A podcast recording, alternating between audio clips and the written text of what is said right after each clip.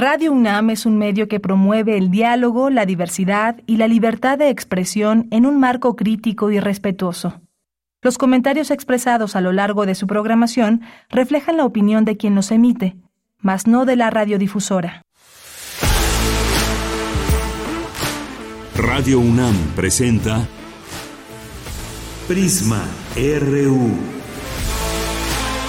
Una mirada universitaria sobre los acontecimientos actuales. Prisma RU. Relatamos al mundo.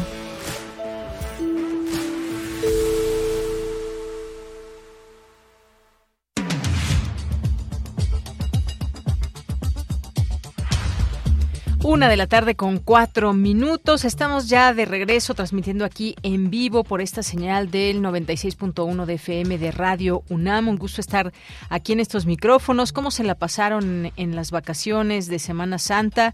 Muchas personas salieron, otras más disfrutando la ciudad, que hasta por el jueves, viernes ya comenzó a vaciarse un poco, porque hasta el miércoles todavía teníamos tráfico intenso y más.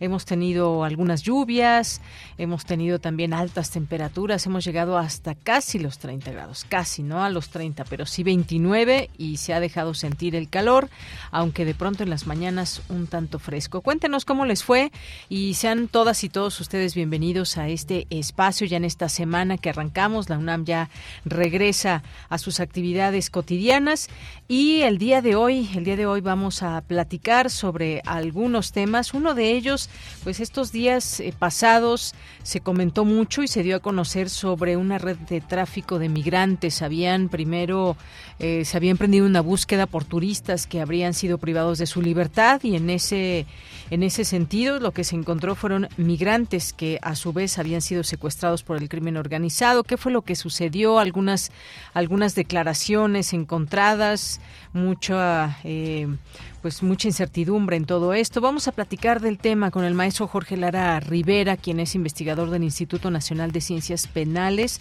y especialista en temas de justicia y seguridad. ¿Qué pasa en nuestras carreteras? También en algunos en algunos lugares, en algunos sitios turísticos tuvimos algunos enfrentamientos, balaceras y más.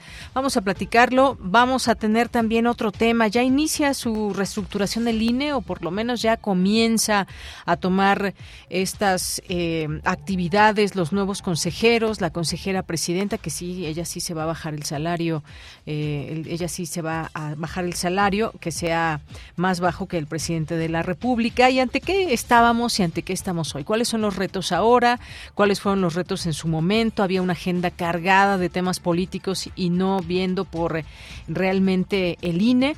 Vamos a platicar de este tema con el doctor Ricardo Miranda, quien es investigador del programa universitario Estudios sobre Democracia y Sociedad del PUEX.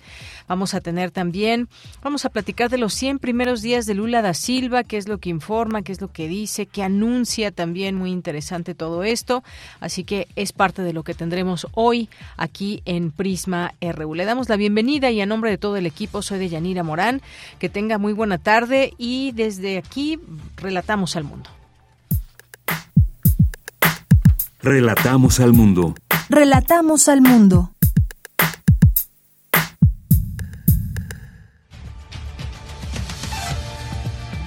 En este lunes 10 de abril del año 2023, en la información universitaria, expertos de la Facultad de Estudios Superiores Iztacala promueven la primera ley de protección del ajolote y su entorno.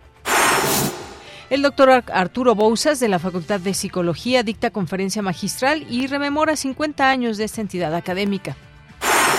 La lucha por los derechos es lo que va a caracterizar al feminismo, expuso la doctora Silvia Soriano, investigadora del Centro de Investigaciones sobre América Latina y el Caribe, al impartir la conferencia Militancia, Mujeres y sus Intersecciones.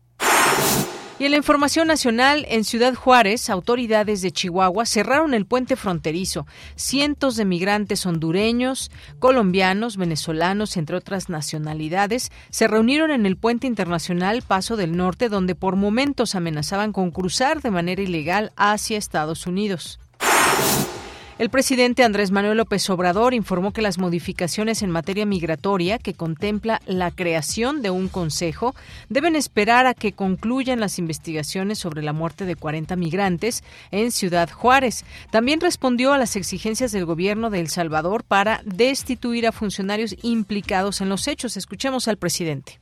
Pues que tienen razón las autoridades de El Salvador, como las autoridades de Guatemala, de Colombia, de Venezuela. Es muy lamentable lo que sucedió. Ellos tienen que proteger la vida de sus conciudadanos. Esa es la labor del gobierno. Y nosotros estamos en comunicación con ellos para ayudar y también, como lo dije desde el primer día, no va a haber impunidad se va a castigar a los responsables, va a continuar la investigación, ya hay detenidos y todavía no concluye el proceso de investigación para castigar a los responsables de esta tragedia. Bien, pues ahí escuchamos al presidente. La Secretaría de Educación Pública informó que se mantiene la conclusión de clases para el 19 de julio y el fin de ciclo para el 26 de julio. Indicó que los cambios no afectan el periodo vacacional. En la información internacional, Rusia inició maniobras militares tras la entrada de Finlandia en la OTAN. El portavoz ruso, Dmitry Peskov, advirtió que la OTAN es una estructura hostil y que la situación en Ucrania difiere mucho de la de Finlandia. En Estados Unidos, cinco personas murieron durante un tiroteo en el centro de Louisville. En el presunto tirador también fue abatido. Hoy en la UNAM, ¿qué hacer? ¿Qué escuchar? ¿Y a dónde ir?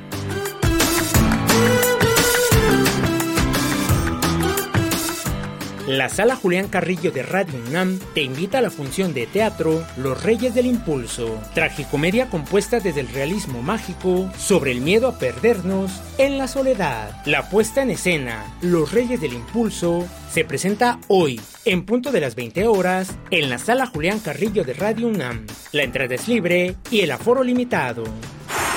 Te recomendamos el nuevo material sonoro de la serie Espacio Académico Paunam, bajo la conducción de Ernesto Medina y Sabrina Gómez Madrid. Esta semana te invitamos a escuchar la serie de cápsulas en las que el doctor Salvador Fonseca Coronado, docente e investigador de la FES Bautitlán, nos habla sobre la multiresistencia a fármacos. Espacio Académico Paunam se transmite de lunes a domingo a lo largo de la programación de nuestra emisora.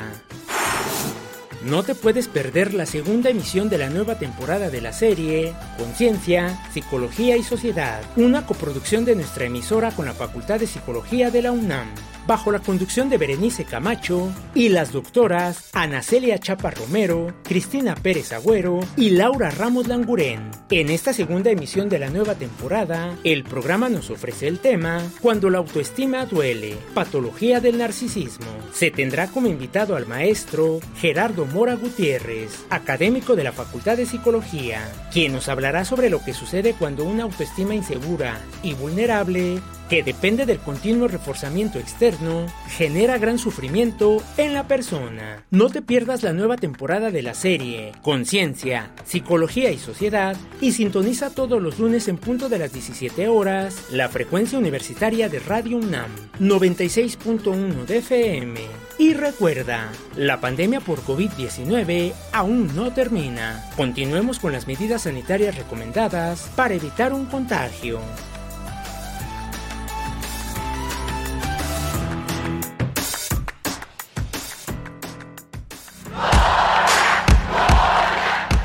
Campus RU.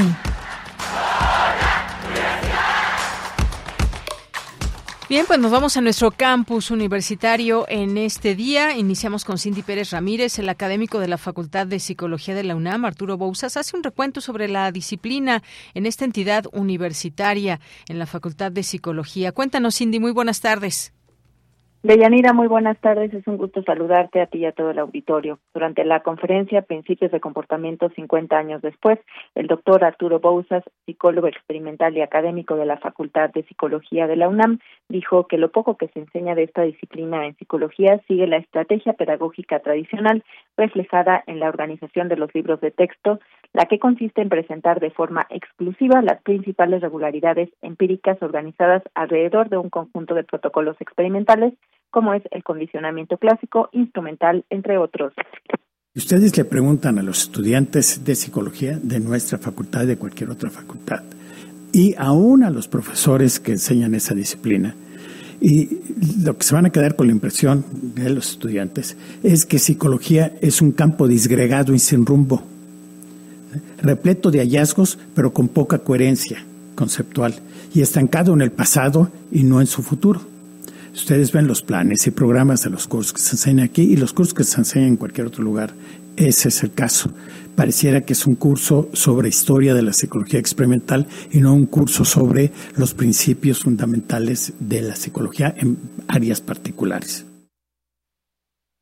El exdirector de la Facultad de Psicología refirió que el comportamiento adaptado es el resultado de un mecanismo de optimización asociado con el éxito reproductivo diferencial y que depende crucialmente del comportamiento del organismo. Ese mecanismo, una forma de interpretarlo, es como un mecanismo de optimización. Imaginen ustedes que tienen una población con una cierta variabilidad genética y de generación a generación parte de esa de esa eh, distribución, de esa variabilidad genética, va quedando fuera y se va seleccionando aquella que tiene mayor éxito reproductivo. Pero aquella que tiene mayor éxito reproductivo es aquella que responde a las propiedades del entorno de ese organismo particular, a las propiedades estadísticas del entorno de ese organismo particular.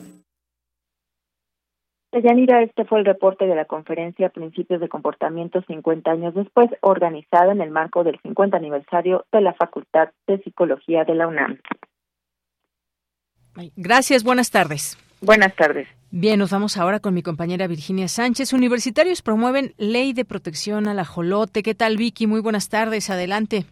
Gracias, Bella. Muy buenas tardes a ti y al auditorio de Prisma RU. A partir de un trabajo de un estudiante del posgrado de Ciencias Biológicas enfocado al análisis de la calidad del agua en que se desenvuelve el ajolote y su red trófica, se establecieron las bases para diseñar el bosquejo del proyecto de ley para proteger al ajolote Ambistoma altamirani, que se encuentra al norte de la zona metropolitana del Valle de México, en la montaña localizada entre los municipios de Gilotzingo, Villa del Carbón y Nicolás Romero.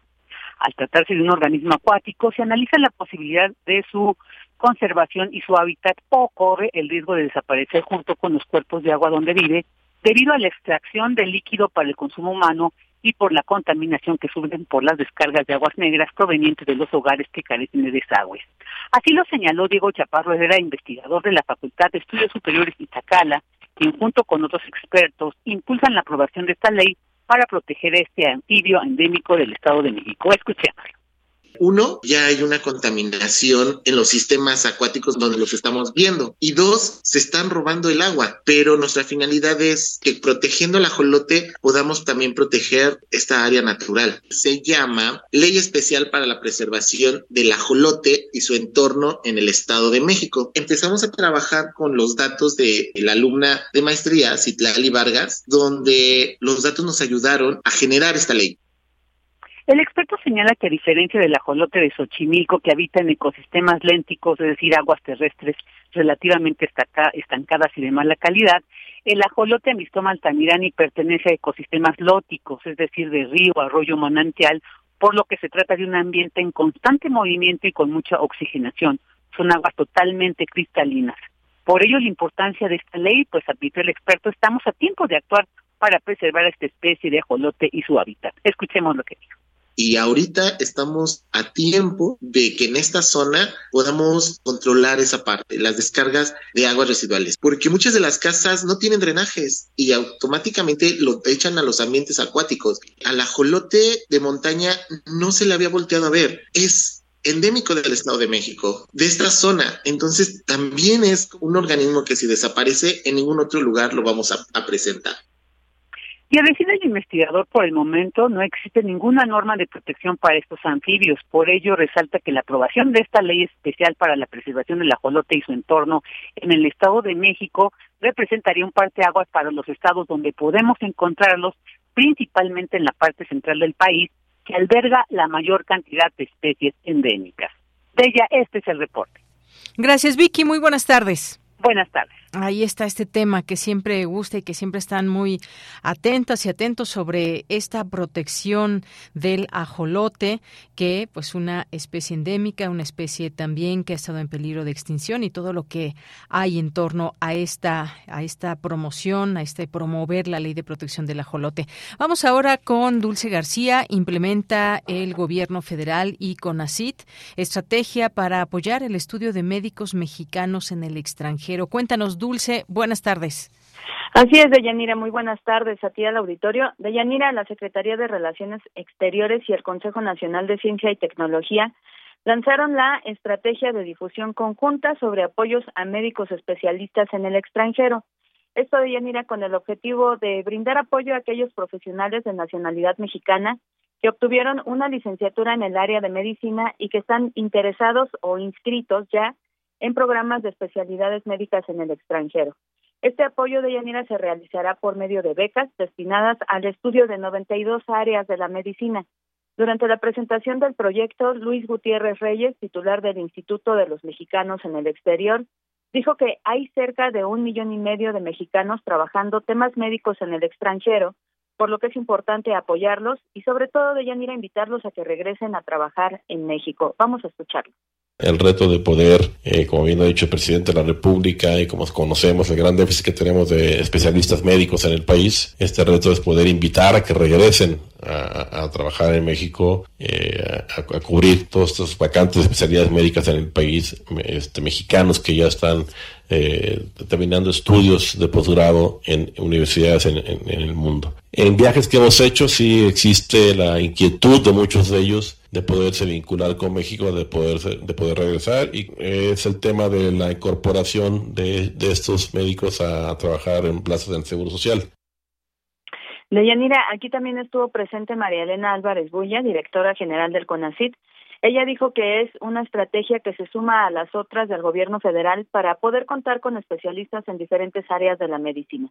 Escuchemos a la doctora. Buscamos con esta iniciativa apoyar, como ya se ha estado explicando acá, a todas y todos los mexicanos, médicos, médicas que están estudiando una especialidad médica de las 92 enlistadas y con ello contribuir a la salud pública del país como parte de este programa del Gobierno de México con nuestro presidente a la cabeza que con toda decisión está empeñado en que la salud sea derecho y no un privilegio. Deyanira, para registrarse se solicitará la CURP el currículum vitae único, eh, que es un instrumento que permite a CONACYT identificar la trayectoria académica de los participantes. Y bueno, en el caso de quienes ya hayan obtenido algún apoyo, deberán contar con su carta de reconocimiento de no adeudo. Cabe destacar, Deyanira, que la convocatoria todavía no sale a público, será presentada en los próximos días para que las personas interesadas puedan participar a partir del 12 de junio de 2023. Así que se recomienda estar pendientes de las redes sociales del CONACYT. Es la información que tenemos. Muy bien, pues muchas gracias, Dulce. Buenas tardes. Gracias a ti, muy buenas tardes. Bien, importante tema también dar seguimiento a estas, estos apoyos eh, del estudio de médicos mexicanos en el extranjero y las relaciones y los temas que están ahí pendientes con CONACIT. Vamos ahora con Luis Fernando Jarillo. Les decía que en los últimos días se dieron a conocer distintas informaciones en torno a migrantes desaparecidos, turistas, pero sobre todo pues centrarnos en esta parte de los eh, de los eh, de los migrantes implicados en la desaparición en San Luis Potosí y el alcalde de San Felipe serán llamados a declarar Hubo pues una inconsistencia en las declaraciones. Luis Fernando Jarillo nos tiene esta información. Muy buenas tardes, Luis. Muy buenas tardes, Deyanira, a ti y a todo el auditorio de Prisma RU. Ayer la Fiscalía General de Justicia de San Luis Potosí entregó al Instituto Nacional de Migración 27 personas extranjeras del total de 35 que fueron localizadas el pasado 6 de abril en la carretera 57 de Matehuala, víctimas del probable delito de privación de la libertad. De las personas entregadas al Instituto Nacional de Migración, 23 de ellas son de nacionalidad venezolana, y cuatro son originarios de El Salvador. En un comunicado, el Instituto Nacional de Migración precisó que conforme a lo establecido en el, en el, artículo 112 de la Ley de Migración, los menores de edad serán canalizados a la Procuraduría de Protección de Niñas, Niños y Adolescentes, que los albergará en centros de asistencia. Respecto a las personas adultas, el instituto dijo que de acuerdo al artículo 52 de la misma ley, se les otorgará una tarjeta de visitante por razones humanitarias. Recordemos que el pasado viernes la Fiscalía de San Luis Potosí informó de dos detenidos en el operativo para rescatar a los migrantes desaparecidos, además de reportar que hallaron muerto a uno de los eh, de los dos choferes que los transportaban y que fue identificado como Joel Juárez Sánchez. Gracias al apoyo enviado de helicópteros del gobierno guanajuatense y tras 20 horas de labores de búsqueda en el altiplano de San Luis Potosí, se logró el rescate, informó el gobierno local. Y es que desde el martes 4 de abril se dio a conocer el supuesto secuestro de 21 personas eh, turistas provenientes del municipio de San Felipe y de dos choferes de camionetas donde viajaban.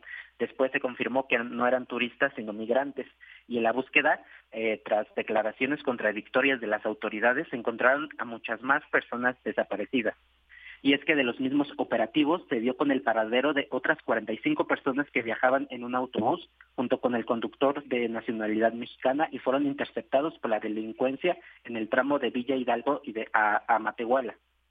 Según los datos disponibles, esa unidad de transporte provenía de Ciudad de México eh, y por su parte también fueron eh, localizados 11 personas que permanecían privadas de la libertad en un hotel de Matehuala y en una casa de seguridad donde otros nueve migrantes más fueron rescatados. La Fiscalía de San Luis Potosí confirmó que en total fueron rescatadas 105 personas, 96 migrantes centroamericanos y 9 mexicanos. En un comunicado informó la Fiscalía que es necesario precisar que las fuerzas de prevención, seguridad y procuración de justicia, eh, como la Guardia Nacional o la Sedena, seguirán con un operativo permanente en la zona. En tanto, la Fiscalía integra las respectivas carpetas de investigación a fin de esclarecer los hechos y de llevar ante las autoridades judiciales a los responsables. Este es mi reporte de Yanira. Bien, pues muchas gracias Luis y buenas tardes. Buenas tardes. Continuamos. Prisma RU. Relatamos al mundo. Todo un tema este que estábamos escuchando con Luis y que tiene que ver con esta búsqueda que se dio. Primero se pensaban que eran turistas, resultó que eran migrantes, pero sobre todo el tipo de información que se estuvo manejando en este sentido en las primeras horas, la búsqueda y demás.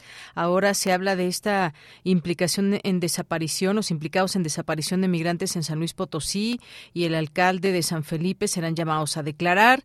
Eh, se habla también de una red de tráfico de personas que estaría detrás de la desaparición de migrantes, según se da cuenta por parte del el gobernador Ricardo Gallardo. Y bueno, pues realmente qué está sucediendo en toda esta zona. Nos centramos ahí en, San Luis Potosí, lo que sucedió la semana pasada. Hemos invitado hoy al maestro Jorge Lara Rivera, quien es investigador del Instituto Nacional de Ciencias Penales y especialista en temas de justicia y seguridad. Y sobre todo nos vamos a centrar ahora en este tema de la seguridad. Sabemos que estuvimos en días de descanso para muchas personas. Eh, las carreteras son una vía importante para llegar a distintos destinos sobre todo turísticos, y pues vamos a platicar con él de ese tema. Maestro, bienvenido, buenas tardes. Muy buenas tardes, Diana, un gusto estar con usted. Gracias, maestro. Pues, ¿qué es lo que eh, podemos tener, digamos, por seguridad, digamos, en este tema de lo que fueron informando las autoridades, esta zona y sobre todo, pues, que quedaría al descubierto, pues, este tráfico de, de personas? Sí, estamos viendo que el fenómeno del tráfico de migrantes pues es una de las eh, conductas más eh, frecuentes eh, respecto a lo que es el crimen organizado, que pues obviamente es la explotación de la necesidad que tiene la gente de muchos países en su derecho humano y fundamental de la búsqueda de mejores oportunidades de vida para ellos y desde luego para su familia. Y Desafortunadamente México en su situación geopolítica pues es un, lugar en donde tenemos este problema gravemente concentrado desde hace varios años, pero hay que decir que esto se ha agudizado. En México ahora mismo estamos viendo una crisis migratoria que viene eh, precisamente de la mano con, el tema de el, el crimen organizado. Eh, hay que recordar que cuando inició el gobierno del presidente López Obrador, eh, se ofreció por parte del gobierno del presidente visas de trabajo a todo aquel que quiera entrar a México. Se habló de que México sería un país de puertas abiertas a los migrantes de Centro y Sudamérica.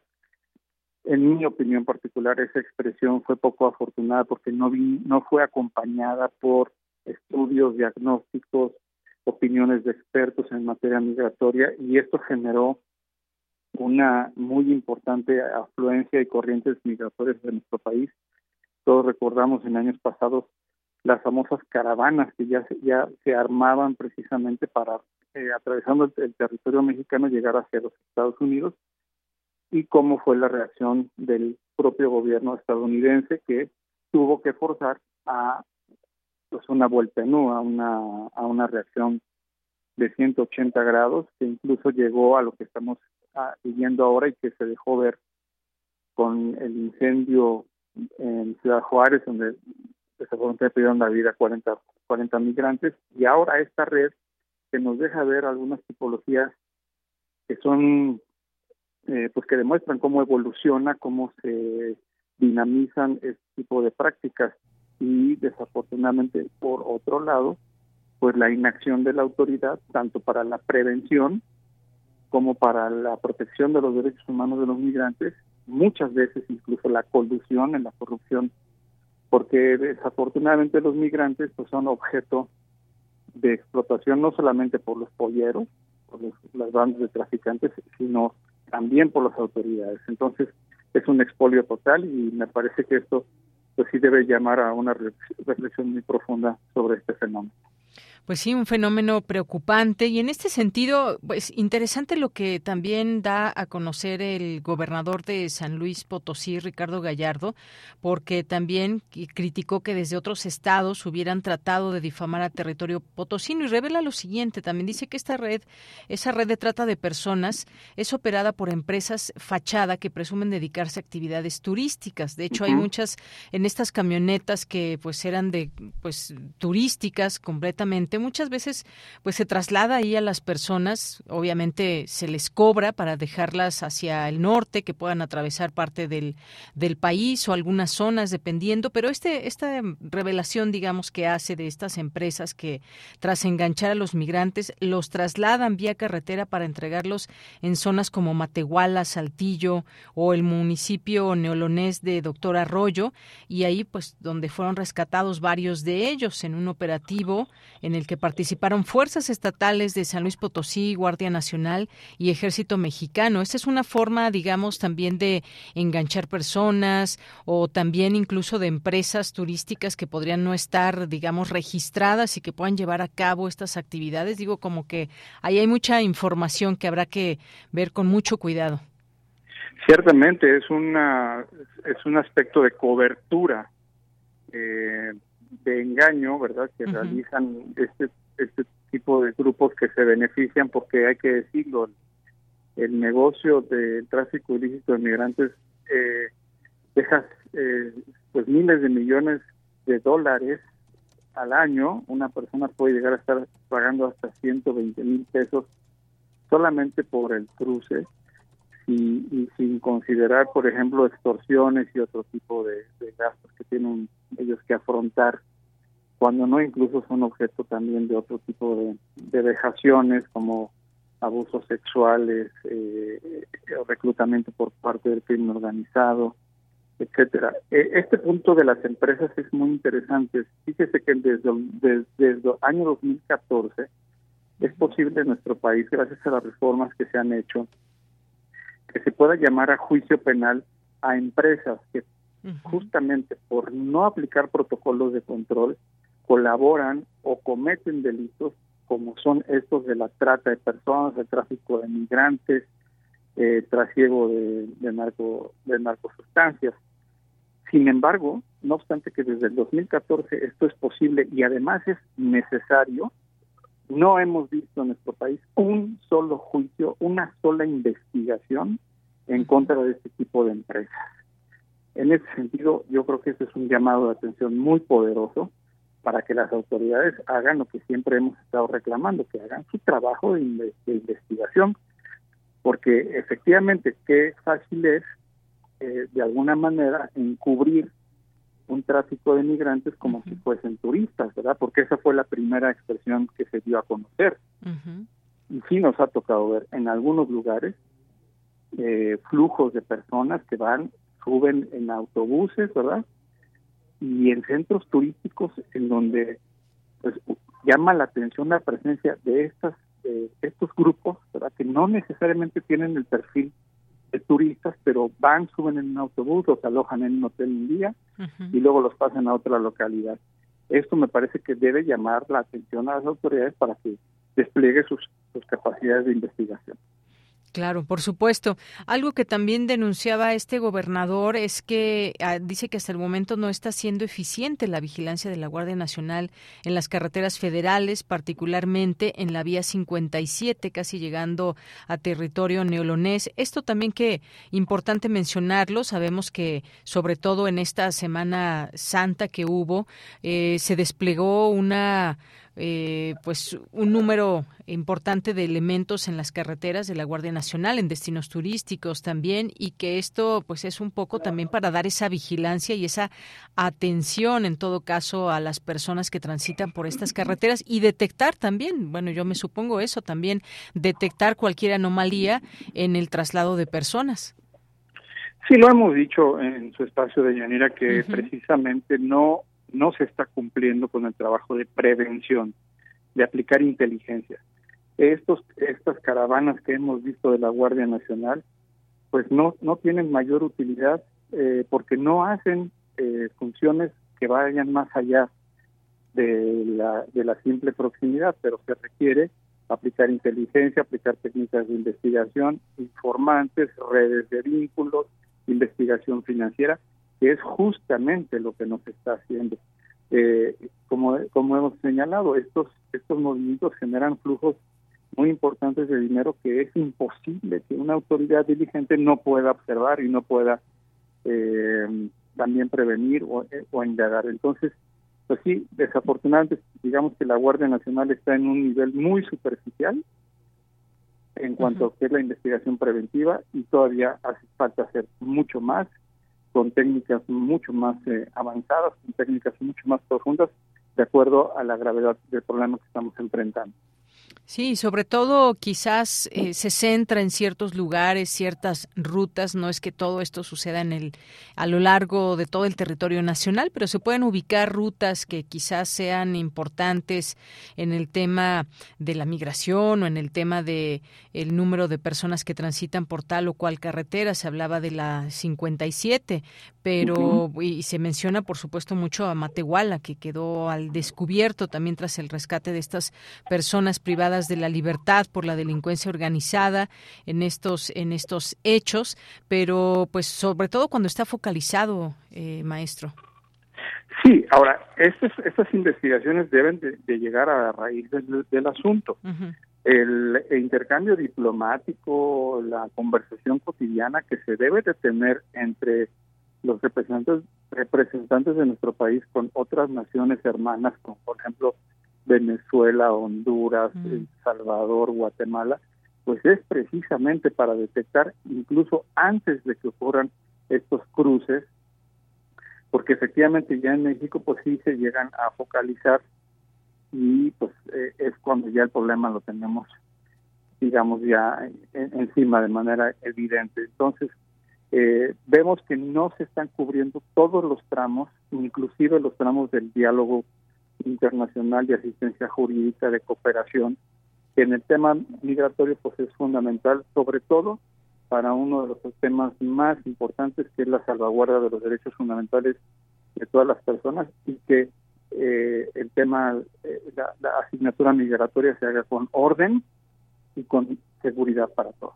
Claro, está eh, pues ahí los datos que también hablan de cómo es todo un negocio el tráfico de personas. Se hablaba, pues hace un año por lo menos, que hay beneficios anuales en dos billones de dólares, equivalente entre seis 3.6% de todo lo que se produce y consume el año a nivel mundial, es decir, y no solamente hablando de México, pero en el caso específico de nuestro país es todo todo un negocio el que implica desde pues la trata de personas, el traslado, el tráfico de personas cuando también eh, pagan a una persona y esta a su vez también reparte el dinero cuando quieren llegar o tratar de llegar a Estados Unidos o cuando los abordan desde el sureste mexicano, desde el sur para llegar a Estados Unidos, ¿cuánto les cobran? No es que no es que se vayan todos en, en, un camión o que se vayan a caminata ni mucho menos, pagan muchas mucho dinero, unas cantidades tremendas que esto justamente pues desafortunadamente es un enorme negocio. Sí, y aquí nos preguntamos, por ejemplo, en dónde está la unidad de inteligencia financiera haciendo las denuncias por lavado de dinero, porque todos estos recursos que son ingentes generan estos, estos eh, acervos ilícitos que deben ser detectados y que deben de dar lugar a procesos penales y que deben de lugar, dar lugar a procesos de incautación. No hemos visto nada al respecto. Vemos que la unidad de inteligencia financiera pues está más bien ahorita en temas políticos y cuestiones que no son de, su eh, misión fundamental, que es el combate al crimen organizado y las finanzas, que en este y en otros casos que son negocios multimillonarios y que hacen mucho daño a nuestro país. Efectivamente. Bueno, pues maestro, muchas gracias. Como siempre, un gusto platicar con usted de estos temas que nos preocupan, de lo que sucede en este territorio de México y especialmente también eh, cómo se comportan las autoridades o cómo es que surge toda esta información, estas investigaciones que tienen que dar cuando está de por medio vidas, vidas de, de personas que están trasladándose de lugares a otros y que pueden ser secuestradas. Muchas gracias. Sí, de si me permite un último comentario, precisamente por eso y por lo, por lo delicado que es este tema, es que ahora, derivado del asunto de Ciudad Juárez, es que el gobierno de El Salvador está pidiendo no solo la destitución del titular del Instituto de Migración, Francisco Garduño, sino una investigación penal. Y por las vías de asistencia, pues es altamente probable que pidan su extradición a El Salvador. Claro, por supuesto, y eh, seguiremos en este tema porque también incluso se pide la desaparición de este instituto, dice el presidente, hay que esperar a que se terminen todas estas investigaciones y sí, hay una cierta presión a México por este tema de lo que sucedió con estos migrantes allá en este centro del Instituto Nacional de Migración. Muchas gracias, maestro. Buenas tardes, Deyanira. Hasta luego, muy muy buenas tardes. Gracias, maestro Jorge Lara Rivera, investigador del Instituto Nacional de Ciencias Penales, especialista en temas de justicia y seguridad, con este ese tema que mire rápidamente lo comento esta nota que el día de ayer se dio a conocer que México reduce expulsiones de migrantes. Dice esta nota que el gobierno mexicano ha expulsado a menos a menos migrantes pese a que los flujos siguen altos y el número de extranjeros irregulares llegó a niveles históricos. De enero a febrero pasados fueron deportadas 12.000 248 personas originarias de América, 25% menos respecto al promedio de expulsadas en el primer bimestre de los últimos seis años, revelan datos del Instituto Nacional de Migración. A esto se suman cifras récord de extranjeros en situación irregular que eh, a febrero eran 70.526, es decir, 48% más respecto al mismo periodo de 2022, dice esta nota que ayer publicó el Excelsior en torno a todo esto que tiene que ver con la migración y toda esa complejidad. Continuamos. Prisma RU. Relatamos al mundo. Una de la tarde con 40 minutos. El nuevo INE, ¿qué decir de esto? Hemos seguido el tema con mucha atención, por supuesto, desde que surgieron estas propuestas del plan A, del plan B, del plan C para el INE, todos estos rechazos también desde la parte de tema legal, las marchas que hubo en su momento del INE y finalmente tenemos nuevos consejeros y consejeras y una nueva presidenta del Instituto Nacional Electoral. ¿Cuáles son los retos que tiene frente a sí, qué hay que dejar atrás, qué dejó en, este instituto al frente como consejero presidente Lorenzo Córdoba. Platiquemos del tema, ya está en la línea telefónica el doctor Ricardo Miranda, quien es investigador del Programa Universitario de Estudios sobre Democracia y Sociedad. ¿Qué tal, doctor? Bienvenido, buenas tardes. ¿Qué tal, Deyanira? ¿Cómo estás? Buenas tardes para ti, la audiencia. Muchas gracias. Pues sí, una reestructuración que tendrá que haber, pese a que pues no tendrá que ver con toda esta reestructuración de personal de la que se hablaba.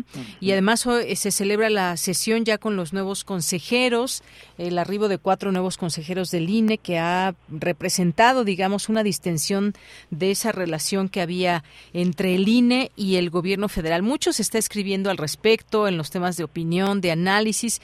¿Qué, qué vemos ahora con este, con este nuevo INE, si podemos llamarlo de esa, de esa manera, maestro? Pues, pues sí, eh, yo creo que se avecinan muchos retos y pues podríamos categorizarlos de distintas formas.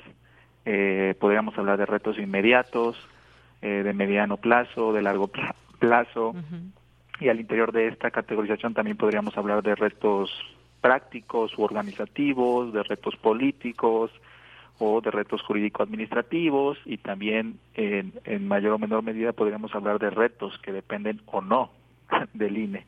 Por ejemplo, entre los retos inmediatos y que me parece que se tocó en la sesión del día de hoy están pues las elecciones en puerta, que son las elecciones en el Estado de México y en el Estado de Coahuila y pues ese es un reto que ya tiene que afrontar el INE y que pues será de nuevo para la consejera presidenta y los nuevos consejeros pero que bueno, el INE cuenta con toda una estructura profesional y pues consejeros que ya que han participado en otras elecciones y por lo tanto pues que esperemos puedan sortear de buena forma, pero eh, ese es un reto inmediato al que se tienen que pues ya poner a, a, a, poner en práctica o en marcha cuanto antes, ¿no? Y es un reto, digamos, práctico, organizativo. Un retos de mediano plazo, pues se encuentra la organización de las elecciones en el 2024, las elecciones presidenciales, y también, ese también sería un reto práctico organizativo de mi perspectiva, pero además otros retos de mediano plazo, que serían más bien retos políticos, como yo lo veo, sería recobrar la legitimidad del INE, la legitimidad en el sentido de esta pelea que hubo entre pues el anterior consejero presidente, el doctor Lorenzo Córdoba, y el presidente de la República, eh, en donde, pues, a mi modo de ver, el INE quedó muy mal parado, ¿no? Por esta cuestión de que no se quisieron bajar los sueldos, que la democracia es muy onerosa. Entonces ahí viene un, recobrar la legitimidad en el sentido de que la democracia cueste menos y que me parece que la consejera presidenta también lo ha manifestado así. Otro reto de mediano plazo pues es la autonomía y la independencia de esta figura del, del INE, ¿no? Ha sido cuestionada la consejera presidenta o los perfiles que han llegado también de cercanía al partido en el poder. Entonces, ese sería un reto político de mediano plazo también importante, ver qué tan autónomo y qué tan independiente va a ser el nuevo instituto con respecto a el partido en el poder. Y finalmente otro reto que este no depende del instituto, los anteriores digamos dependen en mayor o medida del instituto, pero otro reto que yo veo es el de que es un reto jurídico administrativo de qué leyes van a aplicar y de qué manera van a aplicar, porque como sabemos actualmente, pues el plan B está impugnado, entonces hay una incertidumbre jurídica de cuál ley eh, pues es la que va a prevalecer y esto pues no depende del instituto, sino de la Suprema Corte o de las respectivas instancias donde estén eh, pues estas impugnaciones. Así es. Pues un nuevo aire, digamos, por lo pronto que se le da al INE. Efectivamente, Guadalupe Tadei, la consejera presidenta, pues ha dicho en varias entrevistas que pide ir a la, a la esencia del INE, es decir, que se organicen elecciones como, como lo ha hecho el INE y como lo debe de hacer. También ha hablado de mantener la institucionalidad con respeto a todos los actores políticos, incluido el propio eh, gobierno, pero también procurar la austeridad. Y a mí me parece algo muy importante aquí que nos podamos detener, porque efectivamente ha dicho que sí se va a bajar el sueldo y una expresión que hace tiempo no se no se sentía desde el INE hacia dónde ir, si si cuesta mucho o no, incluso desde dentro en algún momento ya por ahí algunos consejeros habían señalado este tema del, eh, de los gastos o de el presupuesto tan enorme al INE que bueno toca a los expertos por supuesto eh, desentrañar todo esto, analizarlo y demás, pero eh, ¿qué, le, ¿qué le parece esta digamos estos primeros declaraciones de Guadalupe Tadei en torno a este tema y a lo que con respecto estaba operando con Lorenzo Córdoba, ese tema de la austeridad. No, pues a mí me parecen muy adecuadas. Como lo mencionas, es una bocanada de aire fresco porque el anterior consejero presidente estaba en el polo opuesto, que la democracia no era tan cara, que se justificaba con las facultades que tiene el Congreso, que no se iba a bajar el sueldo porque la Constitución se lo permitía, etcétera, ¿no? Entonces sí es una bocanada de aire fresco que la consejera presidenta ponga el ejemplo, porque anterior, en el consejo anterior, pues solo fue un consejero, en realidad los demás estuvieran a favor o en contra discursivamente de bajarse los sueldos, la realidad es que en los hechos, en la práctica, solo un consejero se bajó el sueldo este, y los demás no. Entonces, creo que es importante que desde la consejería presidenta, de consejera presidenta, se ponga este tema sobre la mesa, ¿no? Que la democracia cuesta, que es muy cara y que hay que revisar, sobre todo, en qué eh, áreas se puede generar cierta austeridad republicana o ciertos ahorros en el instituto. Hay muchas áreas, eh, de acuerdo a ciertos análisis de otros expertos, pues digamos, subutilizadas en el instituto o que duplican funciones. Entonces, creo que sí es importante que este ejercicio venga desde dentro del INE. Si bien a la vez creo que fue también algo importante que se viniera desde fuera, desde el Ejecutivo en este caso, este ejercicio de dónde se pudiera ahorrar, qué recortar, etcétera, a la vez los que organizan las, las elecciones y los que están ahí al pie de la urna, por decirlo de alguna manera, pues son justamente el personal del INE y los ciudadanos que se les capacita. Entonces me parece que son ellos los que están en mejores condiciones de hacer ese ejercicio de revisión de gasto de la operación del INE y sobre todo pues de los salarios y sueldos que tienen ¿no? y, las prerrogativas que también sabemos son muy elevadas o incluso están en franca contradicción con la ley federal de hostilidad republicana ¿no? como los seguros de reparación individualizada fideicomisos gastos médicos mayores, etcétera. Entonces creo que es muy importante que desde el interior del INE se haga ese ejercicio de revisión. Ya veremos si efectivamente se hace y si se hace con datos certeros y con la intención de reorganizar el instituto en el sentido de hacerlo menos oneroso, pero que no pierda la calidad que eh, en mayor o menor medida ha estado logrando en la organización de las elecciones. Bien. Hay otro tema que quisiera comentar, doctor, que tiene que ver con, bueno, ahora sabemos que Lorenzo Córdoba se fue a Latinus a ser comentarista, y puede, puede, parecer un tema menor, pero me parece que no lo es tanto en el sentido de que pues nos dejen claro que sí traía su propia agenda política, porque pudo haber elegido quizás algún otro algún otro medio, no ese medio que pues específicamente trae una agenda de golpeteo más que periodística de golpeteo a hacia este gobierno. Y, por otra parte, pues eh, lo que dice la oposición, esta parte donde nos, nos quieren hacer pensar que eh, Guadalupe Tadei trae, traería una agenda ligada a temas que tienen que ver o eh, digamos que que favorecería favorecería a un gobierno. La oposición ha dicho muchas cosas desde que los chamaquearon, desde que pues eh, lo que hizo Marco Cortés, impugnar la designación por insaculación de Guadalupe Tadei. Esto cómo cómo lo podemos ver en el escenario en el análisis, doctor. Sí, mira, yo concuerdo contigo, eh, que el, tema del doctor Córdoba no es menor, que se haya eh, incorporado a la barra de opinión de Latinos, porque como sabemos, pues es un medio de información, comunicación, algunos llaman propagandista, como se le quiera ver, pero es abiertamente opositor al presidente López Obrador. Y además fue casi de manera inmediata, creo que fue el siguiente día o a los dos días de que dejó el Consejo. Entonces, eso habla de un entendimiento cuando todavía era presidente del INE, un entendimiento de parte de Lorenzo Córdoba con este pues los eh, eh, latinos no pues Roberto Madrazo estuvo presente en la presentación de su libro no por ejemplo. Entonces desde luego que esto se platicó con tiempo anterior cuando todavía era consejero presidente y eso nos habla todavía más de que pues en realidad la neutralidad del árbitro electoral pues sí fue cuestionada con ciertas bases Incluso, por ejemplo, tenemos otros actores como el exministro José Ramón Cosío, que si bien también está muy en contra y es crítico del presente gobierno, cuando salió de la Corte no dijo nada durante dos años. Y él mismo, eh, sin tener una obligación jurídica, explicó por qué no se incorporó a ningún medio o guardaba silencio durante cierto tiempo. me parece que esa fue la es la actitud que debió haber tomado el doctor Córdoba al salir del instituto.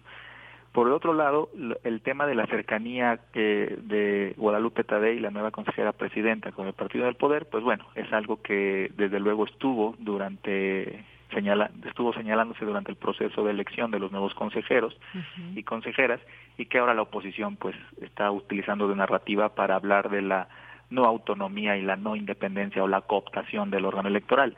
Sin embargo, ahí, como lo hemos comentado en otros tiempos, pues en realidad el INE nunca ha sido realmente autónomo e independiente.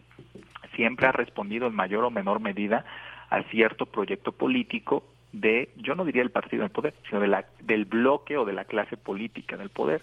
Y ahí podríamos juntar tanto al PRI como al PAN.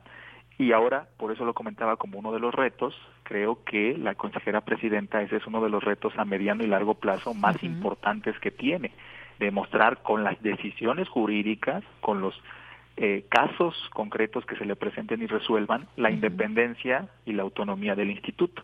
Ya veremos si se logra o no, pero al final de cuentas también hay que tener siempre presente que eh, todas las personas tienen cierta visión política, cierta postura política, y al final de cuentas es inevitable que también cuando uno es autoridad responda a, a ciertas eh, marcos teóricos, por llamarlo de alguna manera, o a cierto entendimiento que tiene uno de la democracia, de las elecciones, de los procesos democráticos, y a partir de ese horizonte de cómo uno entiende la democracia resuelva. Entonces, también hay que empezar a hablar de una nueva idea de autonomía, una nueva idea de independencia al interior no solo del INE, sino de cualquier organismo constitucional autónomo y del propio gobierno.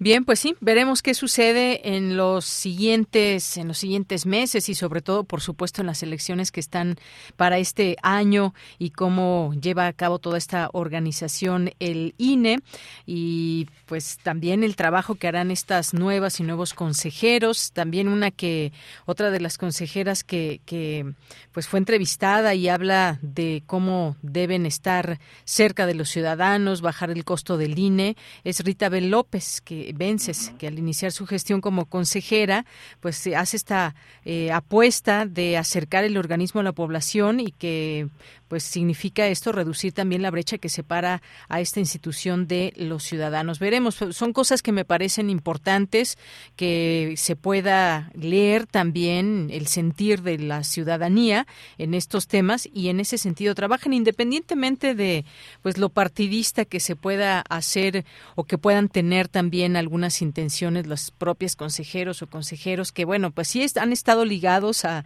a partidos políticos, pero la labor tendría que ser más, eh, mucho más clara en este sentido y más allá de simpatizar o no, pues llevar a un instituto por el camino justamente de entender a la ciudadanía y de generar que su voto sea reflejado y que se permita esa libertad que sé que debe costar mucho trabajo, pero que se vea el trabajo transparente de un instituto como este que sí ha costado mucho, mucho dinero y esfuerzo.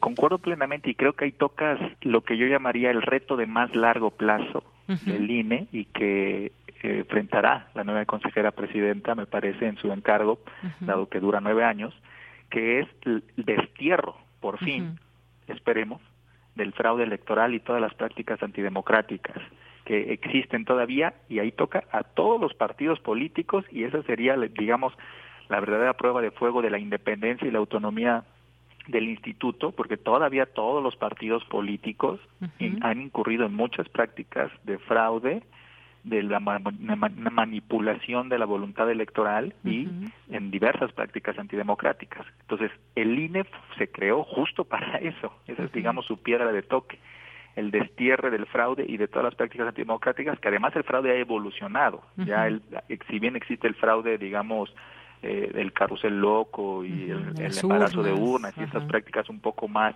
digamos del régimen anterior del, del, de la transición a la democracia pero hoy el fraude está de otra forma operando. Ya no es digamos tan burdo sino incluso está la fiscalización es más distinta en ese sentido tendría que ser distinta en ese sentido. Entonces es, es eso que tocas es el el, el punto de toque que podría acercar al INE al instituto con la ciudadanía y que se acorte esa brecha donde el INE es visto como una entidad burocrática costosa que no termina de reflejar la voluntad popular. Así es. Bueno, pues doctor, como siempre, muchas gracias. Gracias por esta claridad al explicarnos un tema tan importante como tiene que ver todo esto que está pasando en el INE. Gracias. Muchas gracias a ti y un saludo a la audiencia. Buenas tardes. Hasta luego, muy buenas tardes. Gracias al doctor Ricardo Miranda, investigador del Programa Universitario de Estudios sobre Democracia, Justicia y Sociedad. Sala Julián Carrillo. Presenta. Monse Muñoz hace su acto de aparición. ¿Qué tal? ¿Cómo estás, Monse? Hola, Deyanira, ¿cómo estás? Aparición radiofónica. Claramente, claramente. Pues saludo también al equipo de Prisma RU, a todos quienes nos escuchan, cibernautas, asistentes a la sala Julián Carrillo. Esta sección es para motivarles, convencerles, animarles a que sean parte de nuestra programación cultural. Tenemos un Facebook, que, que es nuestra vía oficial de contacto con ustedes. Y bueno, pues hoy me toca anunciar que estamos de estreno porque a las 8 de la noche tendremos una función de teatro llamada Los Reyes del Impulso, que son dos soliloquios y dos diálogos requiere mucha participación del público, así que no se la pierdan, esa entrada gratuita. Y bueno, esta, esta semana tenemos también Cineclub a las 6 de la tarde el miércoles y concierto de intersecciones con el maravilloso Jazz Fusión de Night Stanfield. Pero también tenemos una sorpresa porque parte de nuestros cursos intensivos es invitarles y tener también invitados aquí al aire, así que con ustedes les presento a Richard, quien es el profesor de stand-up comedy nos viene a platicar también un poco de este curso que ya están a tiempo de inscribirse, por favor no lo dejen pasar y esta comedia pues estoy muy segura que les ayudará para su vida cotidiana, pero aquí está él para contarnos más. Hola Montserrat, muchísimas gracias. Eh, mi nombre es Jorge Richards y bueno pues sí, vamos a empezar a partir del sábado 22 de abril el, el curso de comedia y stand-up ahí en las instalaciones de Radio UNAM y bueno, pues invitando a toda la gente que nos escucha para que se inscriba, porque la verdad es que eh, se van a divertir mucho en primera instancia y aparte van a van a aprender a hacer su rutina propia de comedia, se van a poder presentar en los mejores eh, centros de espectáculo de comedia del país. De eso nos vamos a encargar nosotros para apoyarlos y para impulsarlos a que a que a que hagan su, rutina y bueno pues los que quieran triunfar en esto de la comedia pues con este con este curso lo van a poder hacer. Además es un curso intensivo, son 10 sesiones de los sábados, así que podrán ustedes desarrollar tanto una rutina como imagino varias habilidades y hay alguna frase que por ahí leí, no sé Richard si nos puedas como eh, orientar porque dices tú que reír es de ángeles, pero Ajá. hacer reír es de bueno, a, hacer reír yo, yo digo que es de dioses, ¿no? Porque la verdad es que es muy difícil. Es, mira, yo, yo de entrada yo soy actor y, y, creo que como actor es, es, es más difícil hacer reír que hacer llorar. Este es eh, la verdad es que hacer reír a la gente eh, y sobre todo cuando cuando pasamos eh, momentos muy difíciles en la vida, ¿no? Es, es complicado, pero, pero tomando este taller, tomando este curso, nos damos cuenta que, que la, la comedia es matemática, entonces uno más uno son dos y ese es el mismo, en eso nos pasamos para hacer comedia. Entonces, vale, vale mucho la pena, vale mucho la pena que tomen el taller porque este les vamos a enseñar el secreto de cómo hacer comedia.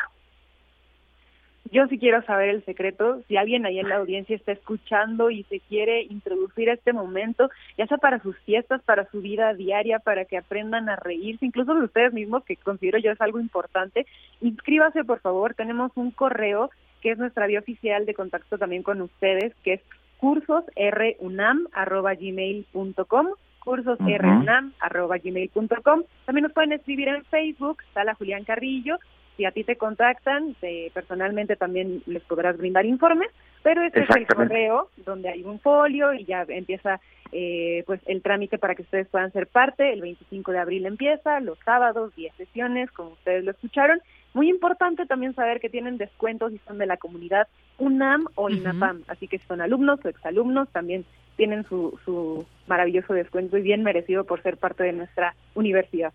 Exactamente, sí, los esperamos entonces a partir del sábado 22 de abril de 10 de la mañana a 2 de la tarde son los eh, va a ser el taller y van a ser 10 sesiones. Sábado 22 tienes toda la razón. Los sábados, 10 sesiones. Márquenlo en su calendario, inscríbanse y, por supuesto, gracias por este espacio de Yanira, equipo de Prisma RU. Nos quedaría nada más eh, dar el último flechazo, que es que también tenemos inscripciones al mismo correo para el curso de Juguemos a hacer podcast, que es dedicado a las infancias y a este medio que es pues también muy pertinente que lo promocionemos aquí como una de las vías radiofónicas y sonoras que tenemos con ustedes. Muy bien. Monse, muchas gracias. gracias. Muchas gracias, Montserrat. Gracias, por el espacio. Hasta luego. Gracias, Jorge. Gracias, Montserrat. Y nos vamos al corte en este momento. Regresamos a la segunda hora de Prisma RU. Queremos escuchar tu voz. Síguenos en nuestras redes sociales. En Facebook como Prisma RU y en Twitter como arroba PrismaRU.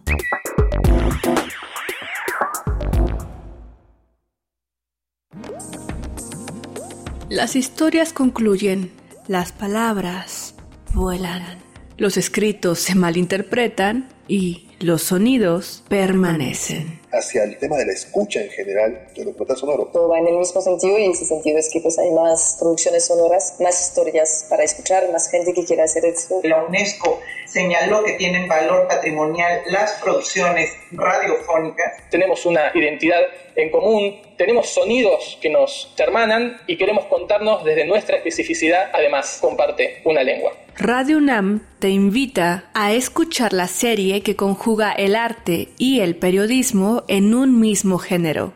Foro Sonodoc 2022. Un recinto para celebrar el documental sonoro. Todos los viernes a las 17 horas por el 96.1 de FM. Un archivo sonoro para representar el presente. Radio UNAM, experiencia sonora.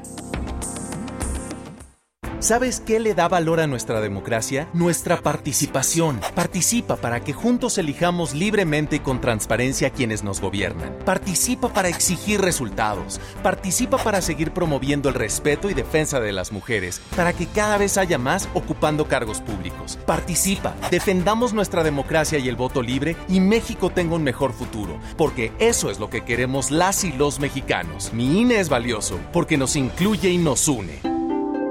La piedra y el activo afectan tu cerebro, te matan las neuronas y son muy adictivos. Yo sé lo que te digo, pues he sido testigo. Piensa más en tu gente, tu vida y tus amigos. Escucha lo que te digo, pues es verdad. El negocio de la droga es algo que termina mal. Escucha bien, hermano, porque esto te hace daño. El negocio de la droga es algo que termina mal.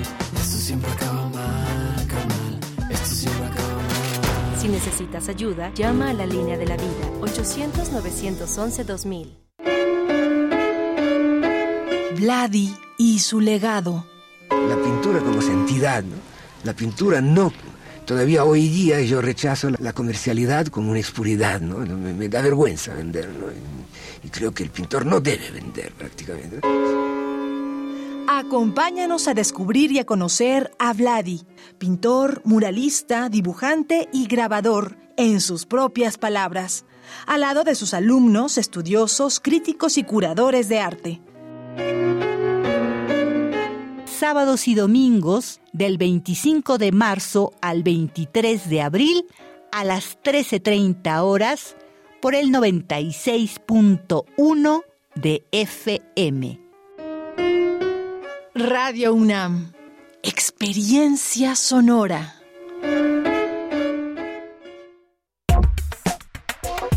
Tu opinión es muy importante. Escríbenos al correo electrónico prisma.radiounam@gmail.com.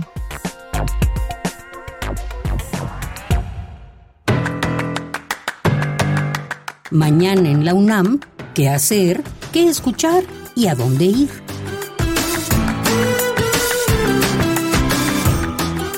Como parte de las actividades conmemorativas por el 30 aniversario de Fundación UNAM, se llevará a cabo la carrera atlética Haciendo posible lo imposible. Podrán participar alumnos de la UNAM y Sistema Incorporado, exalumnos, académicos y trabajadores, así como donantes, afiliados, asociados y amigos de Fundación UNAM. Si deseas participar, ingresa al sitio oficial redpuma.unam.mx. Tienes hasta el 14 de abril para para inscribirte. Para mayores informes consulta la Gaceta de la UNAM de hoy lunes 10 de abril, así como las redes sociales de Fundación UNAM. La Secretaría de Prevención, Atención y Seguridad Universitaria invita a participar en el primer Simulacro Nacional 2023, que se llevará a cabo el próximo 19 de abril en punto de las 11 horas. Tu participación es importante. Te recomendamos visitar la exposición virtual Expediente Cero Positivo, que nos ofrece un primer panorama de la producción en torno a la emergencia del VIH que ha realizado el Centro de Documentación del MUAC en su propósito de coleccionar la producción visual generada por la conjunción de arte y activismo en México. La exposición virtual Expediente Cero Positivo se encuentra disponible en el sitio oficial muac.unam.mx.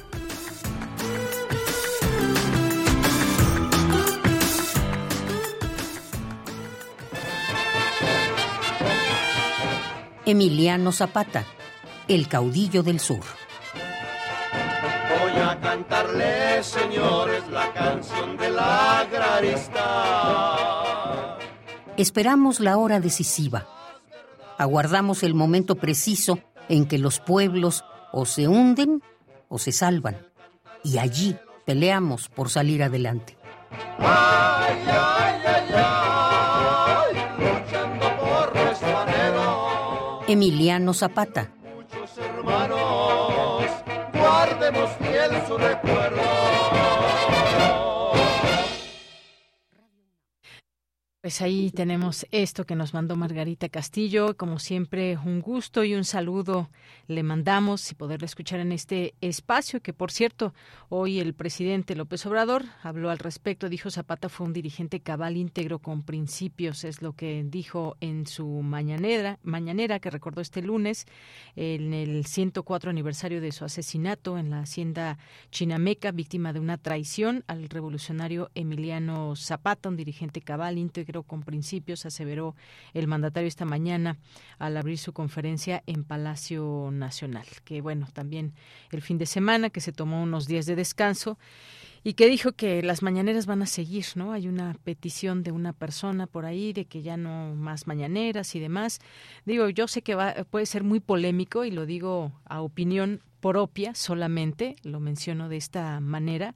Yo creo que en algún momento y yo sé que a muchas personas no les gusta ver la mañanera, otras sí la ven y para pues criticar o escuchar qué está diciendo el presidente, lo cual es completamente válido, pero se extrañarían las mañaneras. Les voy a decir por qué. Si llega otro presidente, de pronto simplemente este ejercicio que podamos haberlo pensado en otros momentos, en otros gobiernos, sería impensable poderle poderle preguntar directamente al presidente. Repito, sé que puede ser muy polémico mi comentario en este sentido y que también hay muchas cosas que se podrían mejorar y creo que hay un cierto desgaste natural que pueda haber, pero es un foro que muchas personas han hecho suyo, ya sea para escuchar al presidente con toda atención, para ver en dónde se equivoca, en fin, es una decisión que tuvo este presidente y ahí tenemos las mañaneras hasta el día de hoy que realmente yo creo que van a durar hasta el término de su sexenio.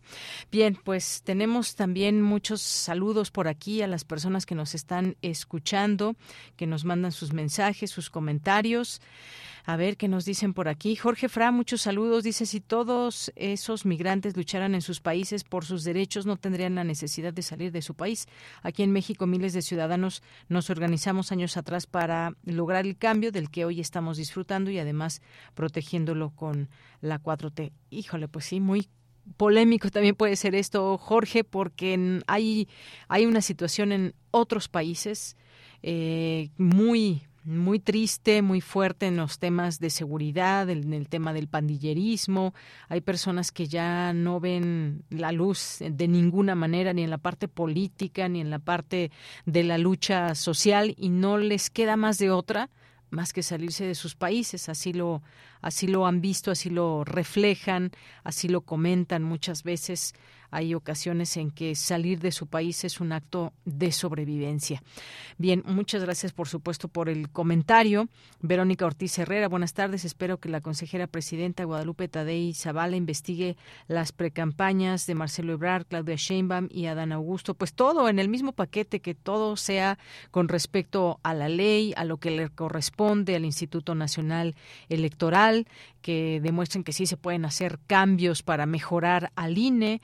Fin, algo que también se venía diciendo desde que estaba Lorenzo Córdoba al interior del propio INE, consejeros, consejeras que habían incluso dado por ahí alguna propuesta en torno a cómo llevar a, eh, a cabo mejor las acciones del INE. Gracias, Verónica.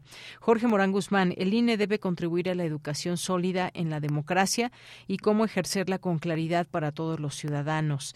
En relación con los migrantes, Jack Costó, eh, Jack Costó señaló el hombre le ha puesto precio al hombre y lo pagará con sangre qué nos está pasando. Muchas gracias.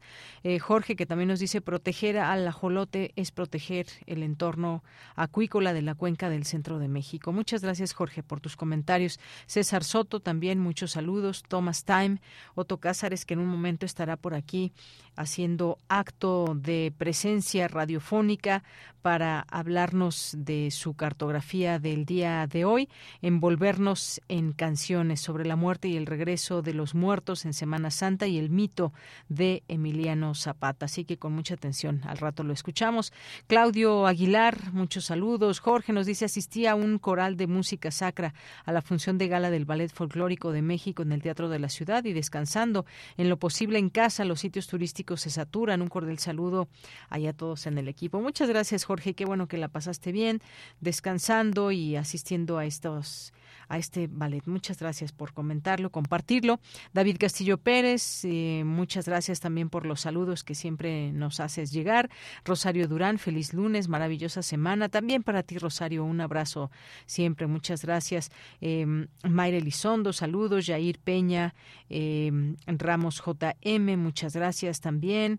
Y gracias aquí a las personas que se unen y que nos hacen llegar sus comentarios en redes sociales, arroba Prisma RU en Twitter y Prisma RU en Facebook. Pues muchas gracias y les seguimos leyendo, les seguimos leyendo y por lo pronto nos vamos ahora a la información. Académica afirma que el feminismo es la lucha por los derechos. Cuéntanos de qué trata específicamente Cristina Godínez con la información. Buenas tardes, Deyanira. Un saludo para ti y para el auditorio de Prisma RU. En el mundo entero la sociedad es diversa y su diversidad se esperaría se convirtiera en una riqueza de las poblaciones. Sin embargo, también es una fuente de conflicto, expuso Silvia Soriano, investigadora del Centro de Investigaciones sobre América Latina y el Caribe de la UNAM. Esto al impartir la conferencia Militancia, Mujeres y sus Intersecciones. La académica señaló que entre las múltiples diversidades están la étnica, la clasista y la de género, en donde el surgimiento del feminismo es el de una lucha por los derechos. Como una expresión de un sector de la población que sabe que es discriminada por el solo hecho de ser mujer. Entonces, en ese sentido, se organizan algunos sectores de la sociedad que corresponden a esta identidad de ser mujer y van a luchar por derechos. Esto implica un largo trecho, implica también una cantidad de manifestaciones, cómo se van a ir representando estas luchas por los derechos, pero quiero subrayar que una de las razones por las que el feminismo se va a expresar es precisamente para cuestionar las relaciones de poder que se dan entre ser hombre y ser mujer. Para Silvia Soriano, entre las luchas más conocidas de las mujeres está la del sufragio, los derechos sexuales y reproductivos, en donde la violencia cruza todas estas inequidades que el feminismo va a visualizar. Finalmente es una sociedad que violenta a las mujeres por muchas razones. Por ejemplo, el hecho de que se les excluyera del voto es una, pero que se les excluyera de la posibilidad de asistir a, escuelas o a mujeres indígenas que no pudiesen aprender la lengua mayoritaria del país, el castellano, el portugués, y que se les, se les eh, redujera al, hogar, que no se les permitiera eh, decidir el número de hijos o hijas que quisieran tener. En fin, entonces eh, es una violencia. Por eso insisto, el feminismo lo que está poniendo en primer plano es una relación de poder en donde está evidenciando una sociedad inequitativa. Entonces, es la lucha por los derechos lo que va a caracterizar al feminismo. Por último, la investigadora del CIALC consideró que el feminismo va a ser aquel que va a cuestionar todas las relaciones de poder. De Yanira, este es mi reporte. Buenas tardes. Gracias, Cristina Godínez. Muy buenas tardes. Nos vamos ahora a la información internacional a través de Radio Francia. Relatamos al mundo. Relatamos al mundo.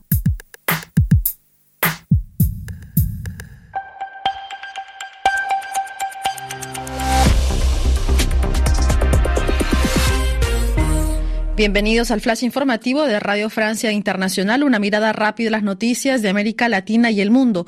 Hoy es lunes 10 de abril, en los controles técnicos nos acompaña Lori Plisson. Vamos ya con lo más importante de la jornada. Danae Rivadeneira. El Ministerio de Relaciones Exteriores de Taiwán acusó a China de socavar la paz y la estabilidad en la región después de tres días de maniobras militares en torno a la isla que Pekín reivindica como parte de su territorio.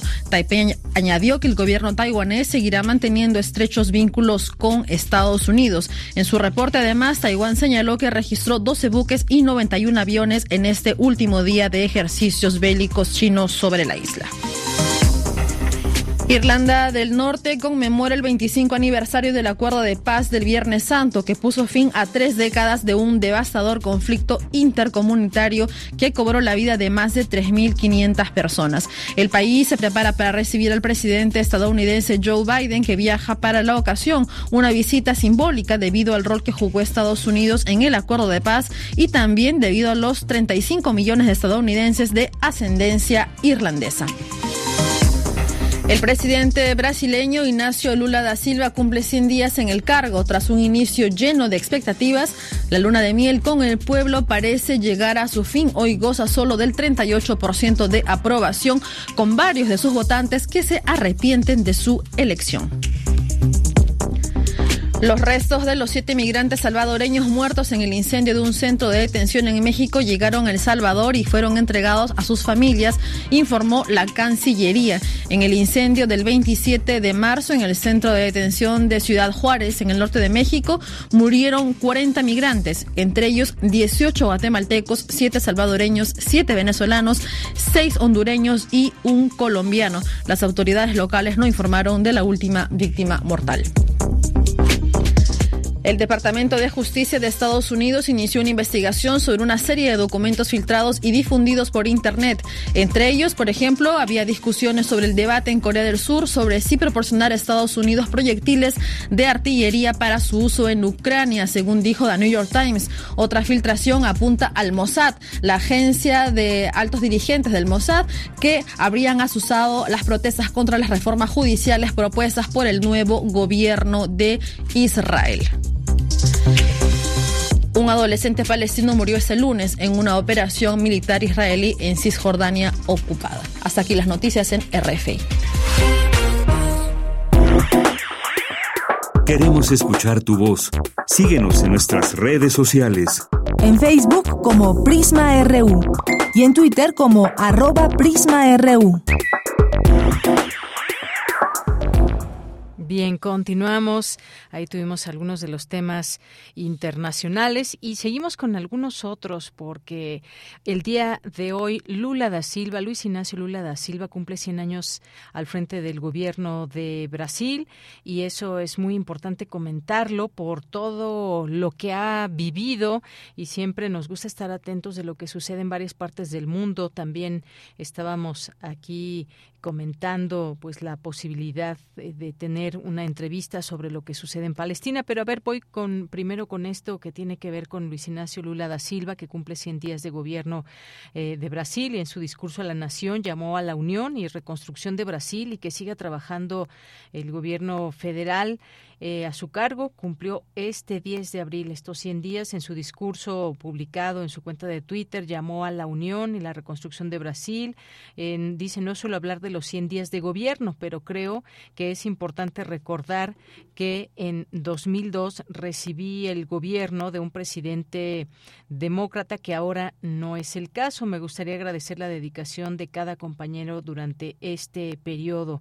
Es lo que añadió y bueno, también eh, dijo que sabemos por lo que pasó el país de 2018 a 2022, los delitos por los que pasó el país, que sufrieron las mujeres, los negros y las negras, los demócratas, la Corte Suprema, los gobernadores. Nunca antes un presidente los había tratado con tal falta de respeto, pero la democracia ha vuelto. También señaló que, de nuevo, en el gobierno su administración tiene la responsabilidad de cuidar el país sin ser pesimistas. Dice, tenemos que levantarnos todos los días, incluso cuando estamos de mal humor, con una postura optimista y confiada. Una frase muy pequeña traduce la enormidad del desafío que enfrentamos en estos primeros 100 días de gobierno. Brasil está de vuelta. Y importantes declaraciones que, que hizo. Confía en que el nuevo marco fiscal será aprobado por el Congreso mientras su gobierno construye un nuevo capítulo político en la historia del país. En ese discurso con motivo de los 100 días en el cargo. También dijo que sigue pensando que las tasas de interés son demasiado altas y dificultan el crecimiento económico, pero está seguro de que el Congreso aprobará el tan esperado nuevo marco fiscal. Lula también anunció que Brasil lanzará pronto licitaciones de energía solar y eólica y que no perderá la oportunidad de convertir al mayor país de América Latina en una potencia de hidrógeno verde. Bueno, esto muy importante también en este marco ahora hacia dónde miran los países, hacia dónde miran los nuevos gobiernos que están tomando eh, protesta y posesión de los cargos y hacia dónde dirigen las políticas, políticas que puedan también empatar con los temas del cambio climático, por ejemplo, los temas de energía tan importantes. Bueno, pues esto es parte de lo que dijo Lula da Silva, que volvió con acciones y programas que ayudaron a recuperar la dignidad, la ciudadanía y la calidad de vida de las personas. Bolsa Familia, el programa de adquisición de Alimentos, Programa Nacional de Alimentación Escolar, em, entre otros que son parte o fueron parte en su momento de su gobierno cuando ya había gobernado Brasil en otro momento y que ahora vuelve con estas acciones.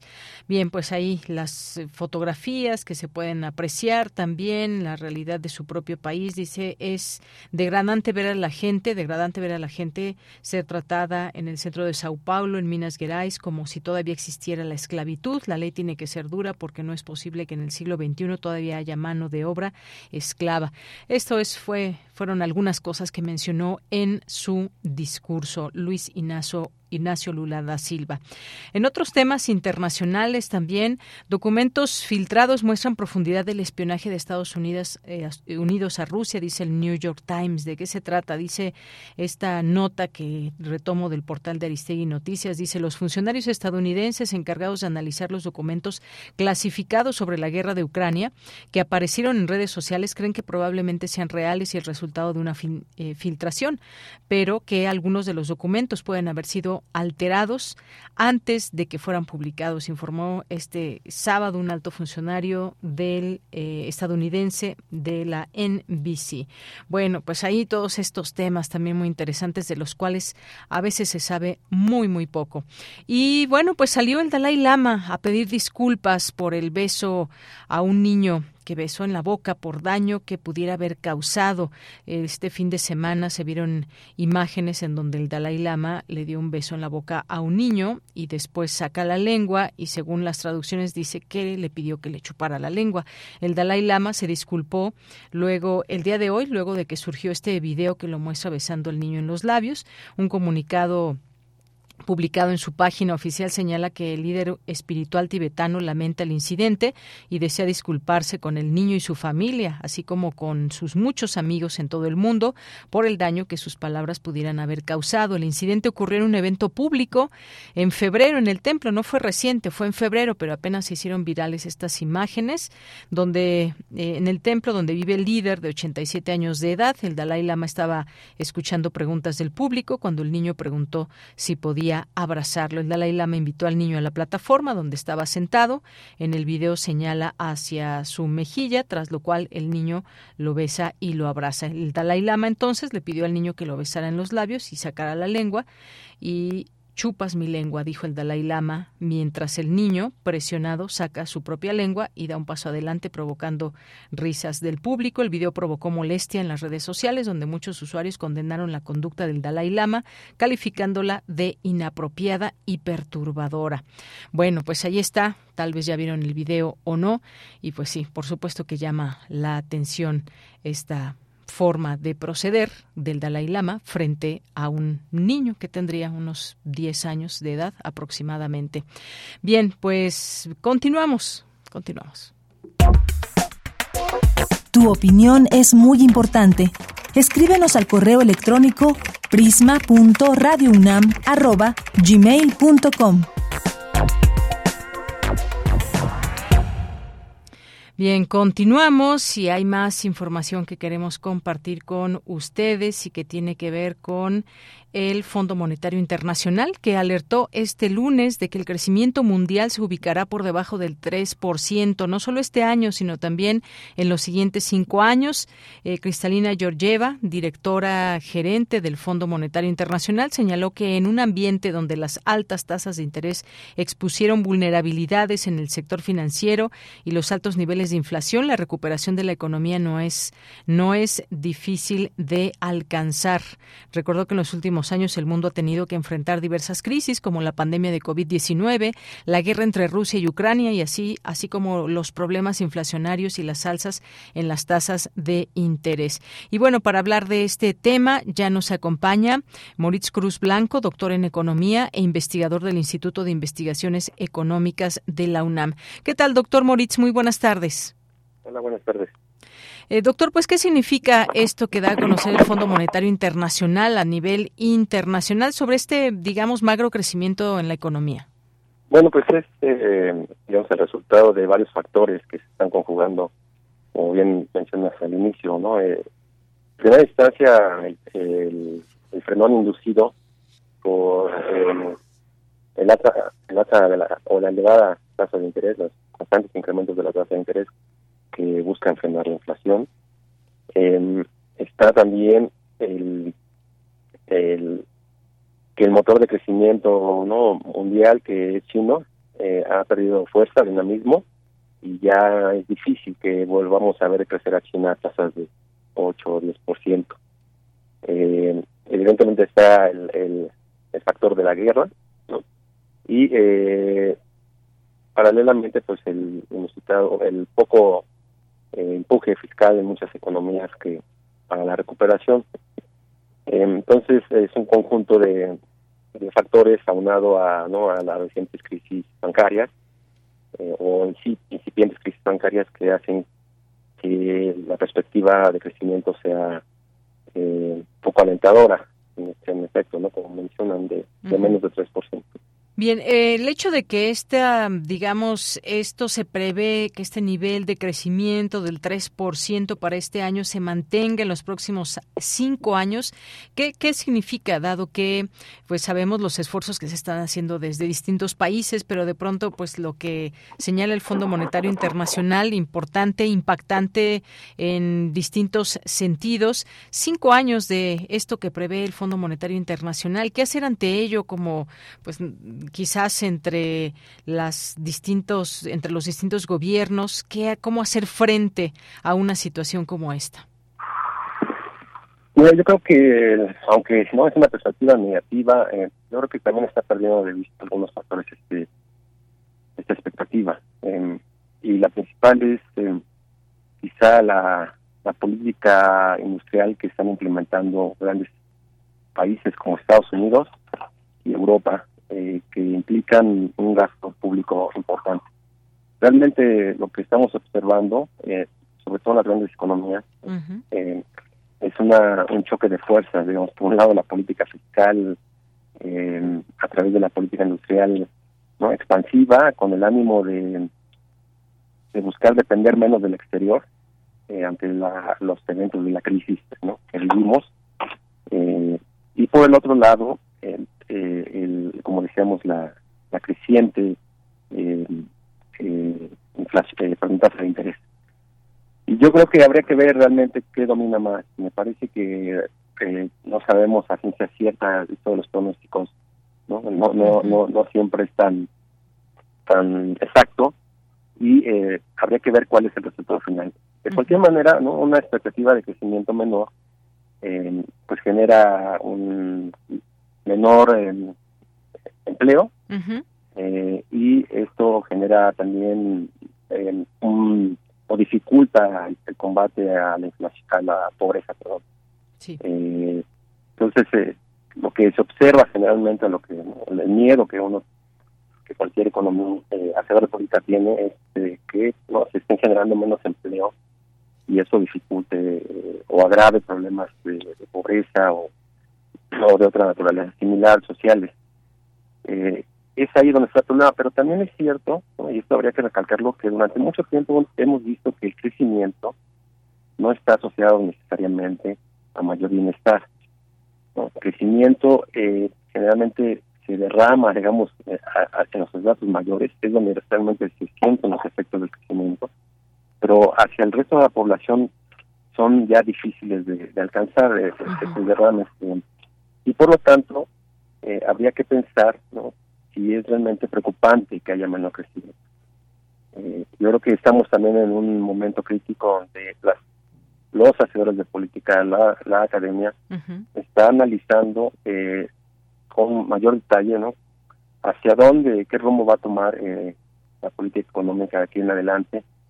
Si en una preocupación 100% como ha sido hasta ahora del crecimiento, o en otro tipo de políticas que no necesariamente estén eh, acompañadas de crecimiento o una expectativa de crecimiento muy elevada. Y en ese sentido, no intentar lograr bienestar, eh, que es lo que es lo que en realidad se debería de, de buscar siempre con las políticas económicas. Claro pues más más certidumbre que incertidumbre es lo que se esperaría.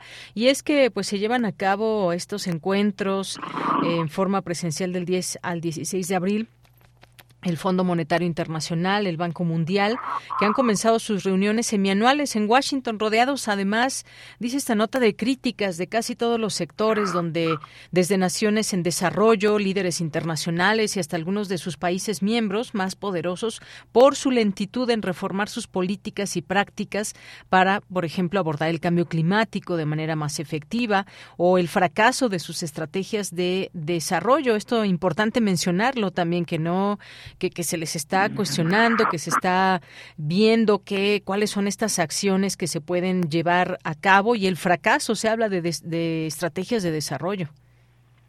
Sí, eh, es, es ampliamente documentado que las recomendaciones del FMI, del Banco Mundial, no han hecho otra cosa sino agravar los problemas de crecimiento y de pobreza y de desigualdad en las economías que lo han adoptado. México es un ejemplo, durante muchos años.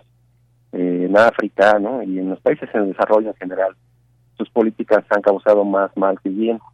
Y eh, no es raro, ¿no? Esta, estas críticas ya venían de tiempo atrás, pero ¿no? ha llegado a un punto de inflexión que donde se, están agravando y están eh, hay un reclamo fuerte de que se dejen atrás esas políticas de que si realmente quieren ayudar, por ejemplo, que no que perdonen las deudas que tienen los países menos desarrollados porque esas mismas deudas eh, son cadenas que les impiden implementar políticas diferentes a alcanzar el crecimiento y el desarrollo.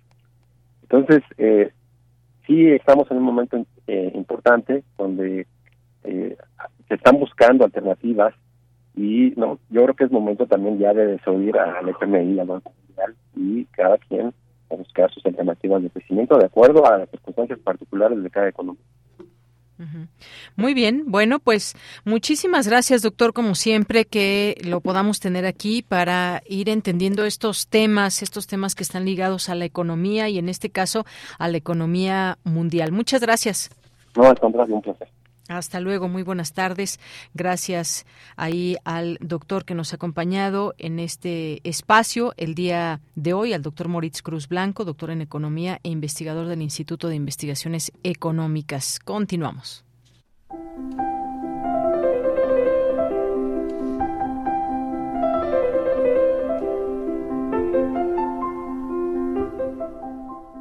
Cartografía RU con Otto Cázares. Le damos la bienvenida a Otto Cázares en este día lunes 10 de abril del año 2023. ¿Cómo estás, Otto? Qué gusto saludarte. Deyanira, querida, te saludo, te abrazo como cada lunes, saludo también a quienes nos hacen el favor de escucharnos. Estoy encantado de, eh, de estar nuevamente aquí en este espacio radiofónico. Esta participación tiene por título Envolvernos en canciones y tratará de Yanira sobre la muerte, sobre el regreso de los muertos en Semana Santa y el mito de Emiliano Zapata, entre otros asuntos que espero les resulten de interés. Del primer llanto con el que nacemos y con el que somos catapultados a la vida, hasta el estertor de la muerte, mediando los años que nos sean dados en ese arco de tiempo que puede ser breve o duradero, la única prenda que nos queda, la única prenda que permanece, es el canto. Los seres humanos estamos hambrientos y para satisfacer nuestra hambre se nos han dado los himnos para cantarlos, como escribió el griego Nikos Kazantzakis. Como mortales, nosotros cumplimos con la muerte, pero también cumplimos con el canto. Así, cantando, nos aseguramos de que los que amamos vuelvan y nos envuelvan en una envoltura de canciones. En la India, Pratsapati es un dios que crea el mundo, pero que al mismo tiempo que lo crea, él se va destruyendo, él va desarticulándose. Alguna vez le preguntaron al dios, cuando nos has creado, ¿por qué has creado a la muerte inmediatamente después? Y Pratzapati responde, como para darles un consuelo, compongan versos y envuélvanse en ellos. Así se desembarazarán de la muerte. Es decir, que el verso es el vestido que tenemos para ocultarnos de la muerte. Nosotros morimos, pero los versos no. Es lo que dijo de otra forma el poeta mexicano Rubén Bonifaz Nuño con aquello de yo seguiré cantando, tú habrás muerto, habré muerto yo y seguiré cantando. Por eso los artistas son muertos inmortales. Eh, es algo así como si los versos, las canciones, las poesías nos restituyeran en algo. Yo no olvido unos versos del Fausto de Goethe que dice, con el acorde que brota del pecho de un poeta, en su corazón vuelve a anudar al mundo. Es la única oportunidad que tenemos para volverlo a anudar. He hablado de la India, de Pratsapati, de la envoltura de canciones para ocultarnos de la muerte. En Occidente es el diálogo de Platón, de título Fedón, donde Sócrates recibe la orden formal para morir y donde leemos los últimos momentos del maestro Sócrates, que está preso y está acusado por los atenienses de impiedad. Sus discípulos lo acompañan en sus últimos momentos y todos los discípulos se hacen la pregunta, ¿por qué Sócrates compone versos desde que está preso si nunca lo había hecho antes? La respuesta es porque sus sueños se lo decían. El Fedón es un texto fundamental que en Occidente afirma que el alma vive después de la muerte. Por supuesto es un texto importante, filosófico, que da fundamentos al cristianismo. Quizás ustedes hayan escuchado la expresión el canto del cisne. En el Fedón aparece la definición del canto del cisne. Los cisnes, cuando presienten que van a morir, cantan ese día mejor que nunca. También aparece en este texto una descripción del Hades, una descripción de la tierra de los muertos, un gran abismo sin fondo, y se trata, claro, de uno más de los textos del más allá. Hay una descripción de una fuente a la izquierda, de la que brota el agua del olvido, hay un ciprés blanco, y a mí me llama mucho la atención que en este texto se utilice una forma metafórica para referirse a la muerte, cabrito caído en leche, metáfora que yo confieso no entender. Si alguien de ustedes, de quienes me escuchan, tiene alguna idea, eh, cabrito caído en leche como una forma metafórica para referirse a la muerte, por favor háganme saber su opinión, su punto de vista cabrito caído en leche. Pero dejando a un lado el Fedón de Platón, es en la República donde aparece el extraño caso de Er. Er es el el único que puede regresar de la tierra de los muertos para contarnos a los vivos lo que pudo ver. Er fue un armenio muerto en batalla eh, y a los, a los diez días de la batalla en la que cae muerto se retiran los cuerpos ya descompuestos, el cuerpo de Er se recoge en buen estado, se lo llevan a su casa para sepultarlo y a los doce días habiendo sido incluso colocado sobre una pira, dice Platón, vuelve a la vida y decía lo que podía ver allá abajo. Él vuelve de la muerte, en un caso más de los que vuelven, junto con Lázaro, y la pregunta que legítimamente podemos hacernos es, ¿regresan de la muerte con ese rostro de la muerte? Quien ha visto morir a un ser amado ha visto ese rostro de la muerte, es ese resplandor, como si el moribundo llevara en el rostro una luna llena. En la versión de Nikos Kazantzakis, La última tentación de Cristo, después de la resurrección, Cristo se arroja a las sendas del matrimonio. Yo me pregunto, ¿lo hace con el rostro de la muerte? No lo sé. Ahora que estamos hablando de los que vuelven como Er, como Cristo, como Lázaro, no puedo dejar de recordar la hermosísima película de Pedro Almodóvar, Volver, donde volver significa más bien nunca habernos ido, habernos quedado debajo de las camas, como se queda el personaje de la madre en la película, si ustedes la recuerdan. Pero escuchen esto, eh, que es una historia muy interesante, por lo menos eh, espero eh, contagiarles un poco de este interés en esta historia. El sabio Gutiérrez Tibón contaba algo muy perturbador acerca de Emiliano Zapata, que es un persona, otro de los personajes que podrían volver lo cuenta en su obra más significativa que es La historia del nombre, la Fundación de México, un libro clásico que publicó el Fondo de Cultura Económica en 1975 y que le tomó a Gutiérrez, Tibón cuatro décadas de investigaciones. Bueno, eh, como se sabe, hoy es 10 de abril. El 10 de abril, pero de 1919, Emiliano Zapata fue asesinado a traición por el coronel Guajardo en la hacienda de Chinameca. Bueno, cuenta Tibón una variante. El hombre asesinado en Chinameca el 10 de abril de 1919 no fue el jefe agrarista, sino otra persona que se le parecía.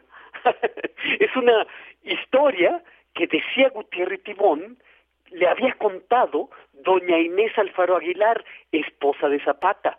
El general, según esta leyenda, vivía en Italia y en esta historia contada por doña Inés, incluso en Arabia, donde se ocupaba Emiliano Zapata en distribuir tierras a los pobres.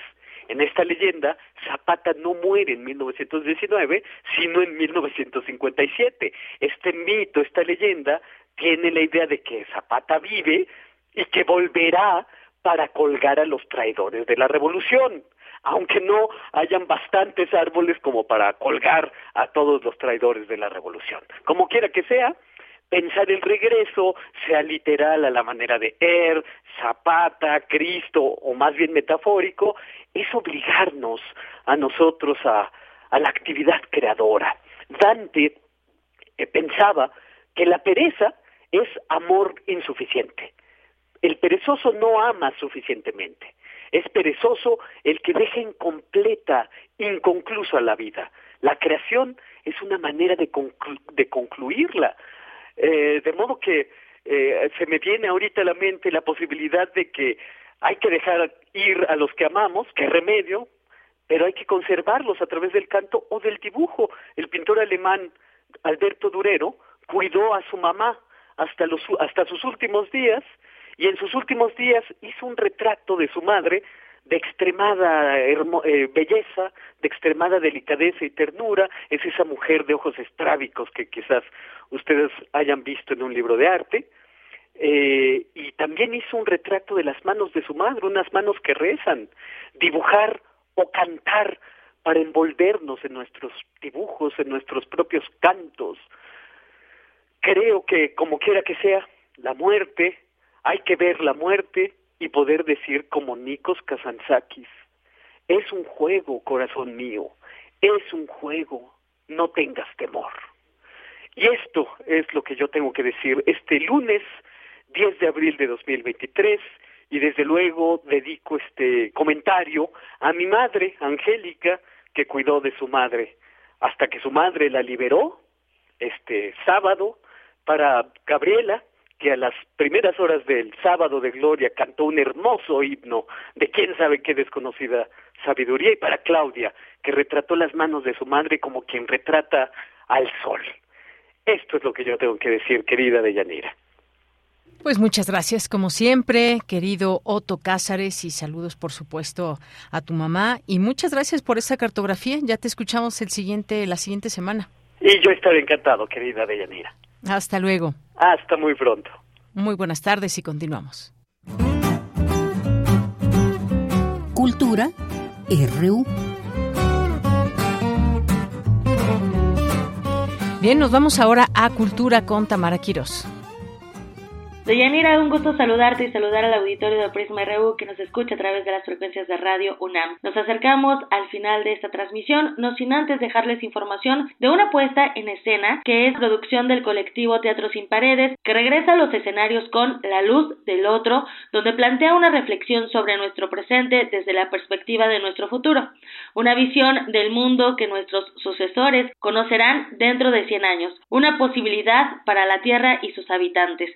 Para conocer más detalles de esta propuesta escénica, conversamos con Sergio López Vigueras. Él es dramaturgo de La Luz del Otro. Sergio, platícanos por favor más de este mundo eh, que has planteado, de este futuro y también de los argumentos de esta propuesta escénica. Claro, La Luz del Otro es una obra situada en el año 2123 es un año hipotético, evidentemente, pues dijimos este año, como pudimos haber dicho algún otro, pero es plantear un futuro medianamente lejano, pero en el que se ven las consecuencias ambientales, sociales de la realidad que estamos viviendo actualmente, ¿no? estamos extrapolando las líneas, este, eso en, temas de guerra, de, de, contaminación del ambiente, de calentamiento global, ¿no? ¿Hasta dónde podría llegar eso? ¿Qué futuro qué futuro vemos, ¿no? Ahora que, están lanzando tantas alertas sobre el cambio climático, sobre la crisis del agua, bueno, ¿cómo, cómo sería un futuro en 100 años, en 200 años? Eso nos imaginamos para empezar y, y en ese contexto situamos una historia entre dos personajes que imaginamos que hipotéticamente podrían ser los últimos habitantes al menos de su hábitat, ¿no?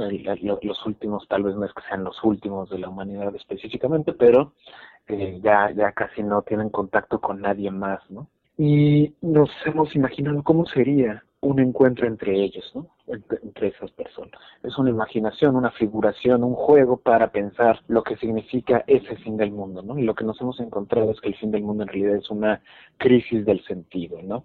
Eh, obviamente, pues no es que es que nadie vaya a estar ahí el último día para contarnos lo que fue, no es eso lo relevante, lo importante no es para nosotros la, la, la, hipotética reconstrucción de lo que nos imaginamos que llegaría a ser, ¿no? Lo importante es pensar qué significa esa crisis de sentido, qué significa esa desolación, esa última imposibilidad del proyecto de la civilización humana, ¿no? Y cómo esos últimos habitantes del planeta, esos últimos habitantes de la historia, viven el encuentro entre sus dos individualidades. Obviamente el yo, ¿no? La individualidad, la historia personal se construye a partir de recuerdos, se construye a partir de lo que nos ha pasado, de lo que hemos vivido, de lo que hemos deseado, lo que nos ha interesado, ¿no? Todo eso forma parte de nosotros. Pero cuando ya no queda casi nada que defender, nada por qué abogar. ¿Qué queda? ¿Qué queda de la humanidad? ¿Y cómo se enfrentan los seres humanos entre ellos? ¿no? ¿A qué le tienen miedo cuando ya no hay más que otra persona? Y con lo que nos hemos encontrado es con que eh, en esa extrapolación, en esa intensidad del pensamiento del otro, lo que el otro devela es una gran responsabilidad. ¿Cómo es esto? Nosotros volteamos a ver la figura de Emanuel Levinas, filósofo lituano, él vivió el holocausto, él es, de origen judío, estuvo recluido en, en un campo de concentración, y en su pensamiento él se dio cuenta de que la filosofía, bueno, la, historia general de la cultura humana está centrada en el yo, ¿no? Yo quiero conocer el mundo, yo lo, lo, lo, categorizo, lo pongo en pequeñas, pequeñas categorías para entenderlo, para reducirlo, para poderlo dominar, ¿no? Yo quiere dominar el mundo con la técnica, con la ingeniería, etcétera, incluso el dominio político de otros, ¿no? Y para hacer ese dominio político de otros, el dominio social, ¿no?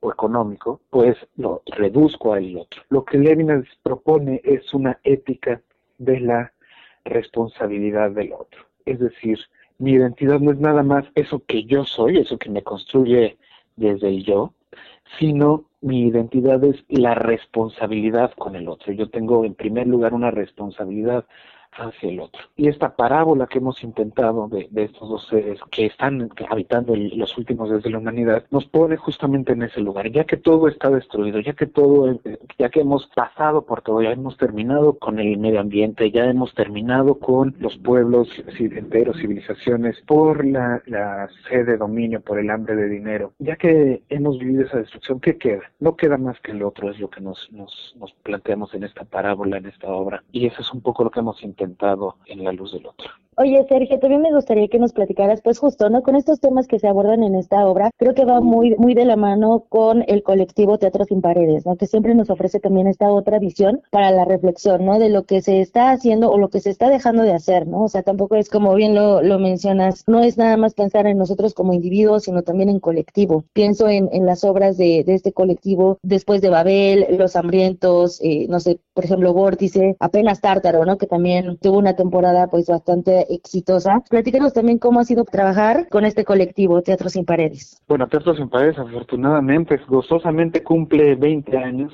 celebramos 20 años de creer en el teatro como una herramienta de transformación social. Nosotros nos hemos dedicado justamente a pensar el teatro no simplemente como un como un fin, ¿no? No, no, nos interesa tanto crear productos artísticos como un como un objetivo final, ¿no? Decir simplemente ahí está la obra, vengan a divertirse con ellos. Por supuesto que cuando nos reunimos nos gusta ver al público sonriente, pasar un buen momento, pero también reflexionar. Creo que eso es lo más importante de esta labor, que el teatro no es solo un fin, sino también es un medio para la reflexión, para la concientización, para hacernos preguntas esenciales que a lo mejor hemos dejado de lado, ¿no? Obviamente, pues vivimos en una sociedad donde debemos satisfacer nuestras necesidades dentro de ciertos acuerdos sociales, pero en esa búsqueda de satisfacción de, nuestras necesidades muchas veces pasamos del lado del otro, dejamos de largo al otro y no nos detenemos tanto a, a pensar en cuál es la situación del otro, cuál es la situación del colectivo y olvidamos que esta tierra, que esta ciudad, que este país, pues son nuestros, son nuestros espacios comunes, son nuestras casas comunes, ¿no? Es así que hemos reflexionado sobre,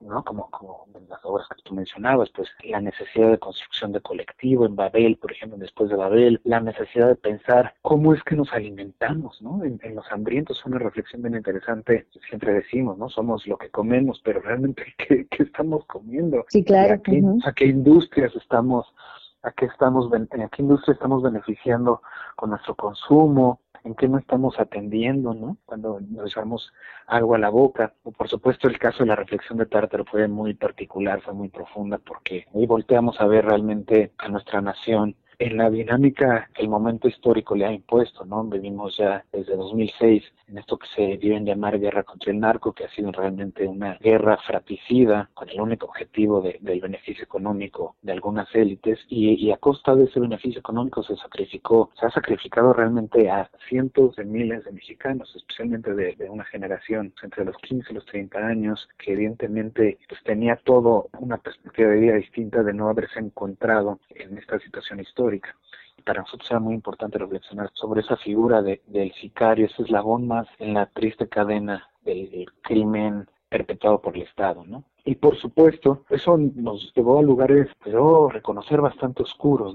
Fue una obra difícil de, de hacer y de ver, porque pues, evidentemente nos enfrentaba, bueno, su nombre mismo lo dice, es el tártaro, es el infierno, ¿no? Nos enfrentaba a lugares muy oscuros de la humanidad y estábamos haciendo esa obra eh, en mitad de la pandemia. Nosotros estrenamos esa obra cuando los teatros estaban apenas abriendo y en ese momento decidimos, debemos pensar el teatro en esa, en justo como herramienta de transformación social, pero también como una búsqueda de alternativa. Y fue así que, encontramos esta alegoría a partir del pensamiento de Levinas y es como llegamos ahora a la luz del otro.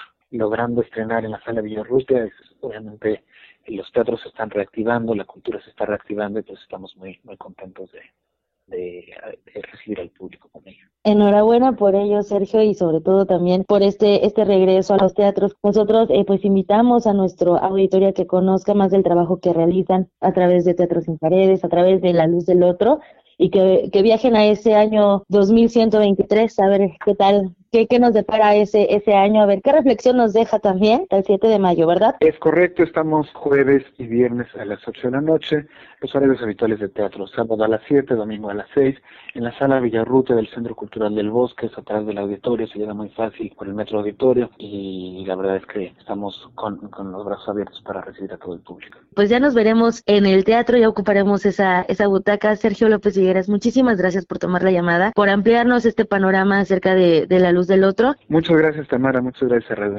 Muchas gracias a tu auditorio.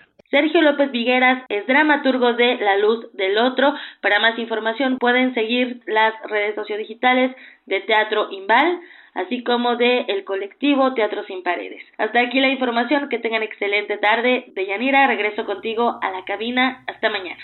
Hasta mañana, Tamara. Muchas gracias. Y ya casi nos vamos. Muchas gracias por su atención.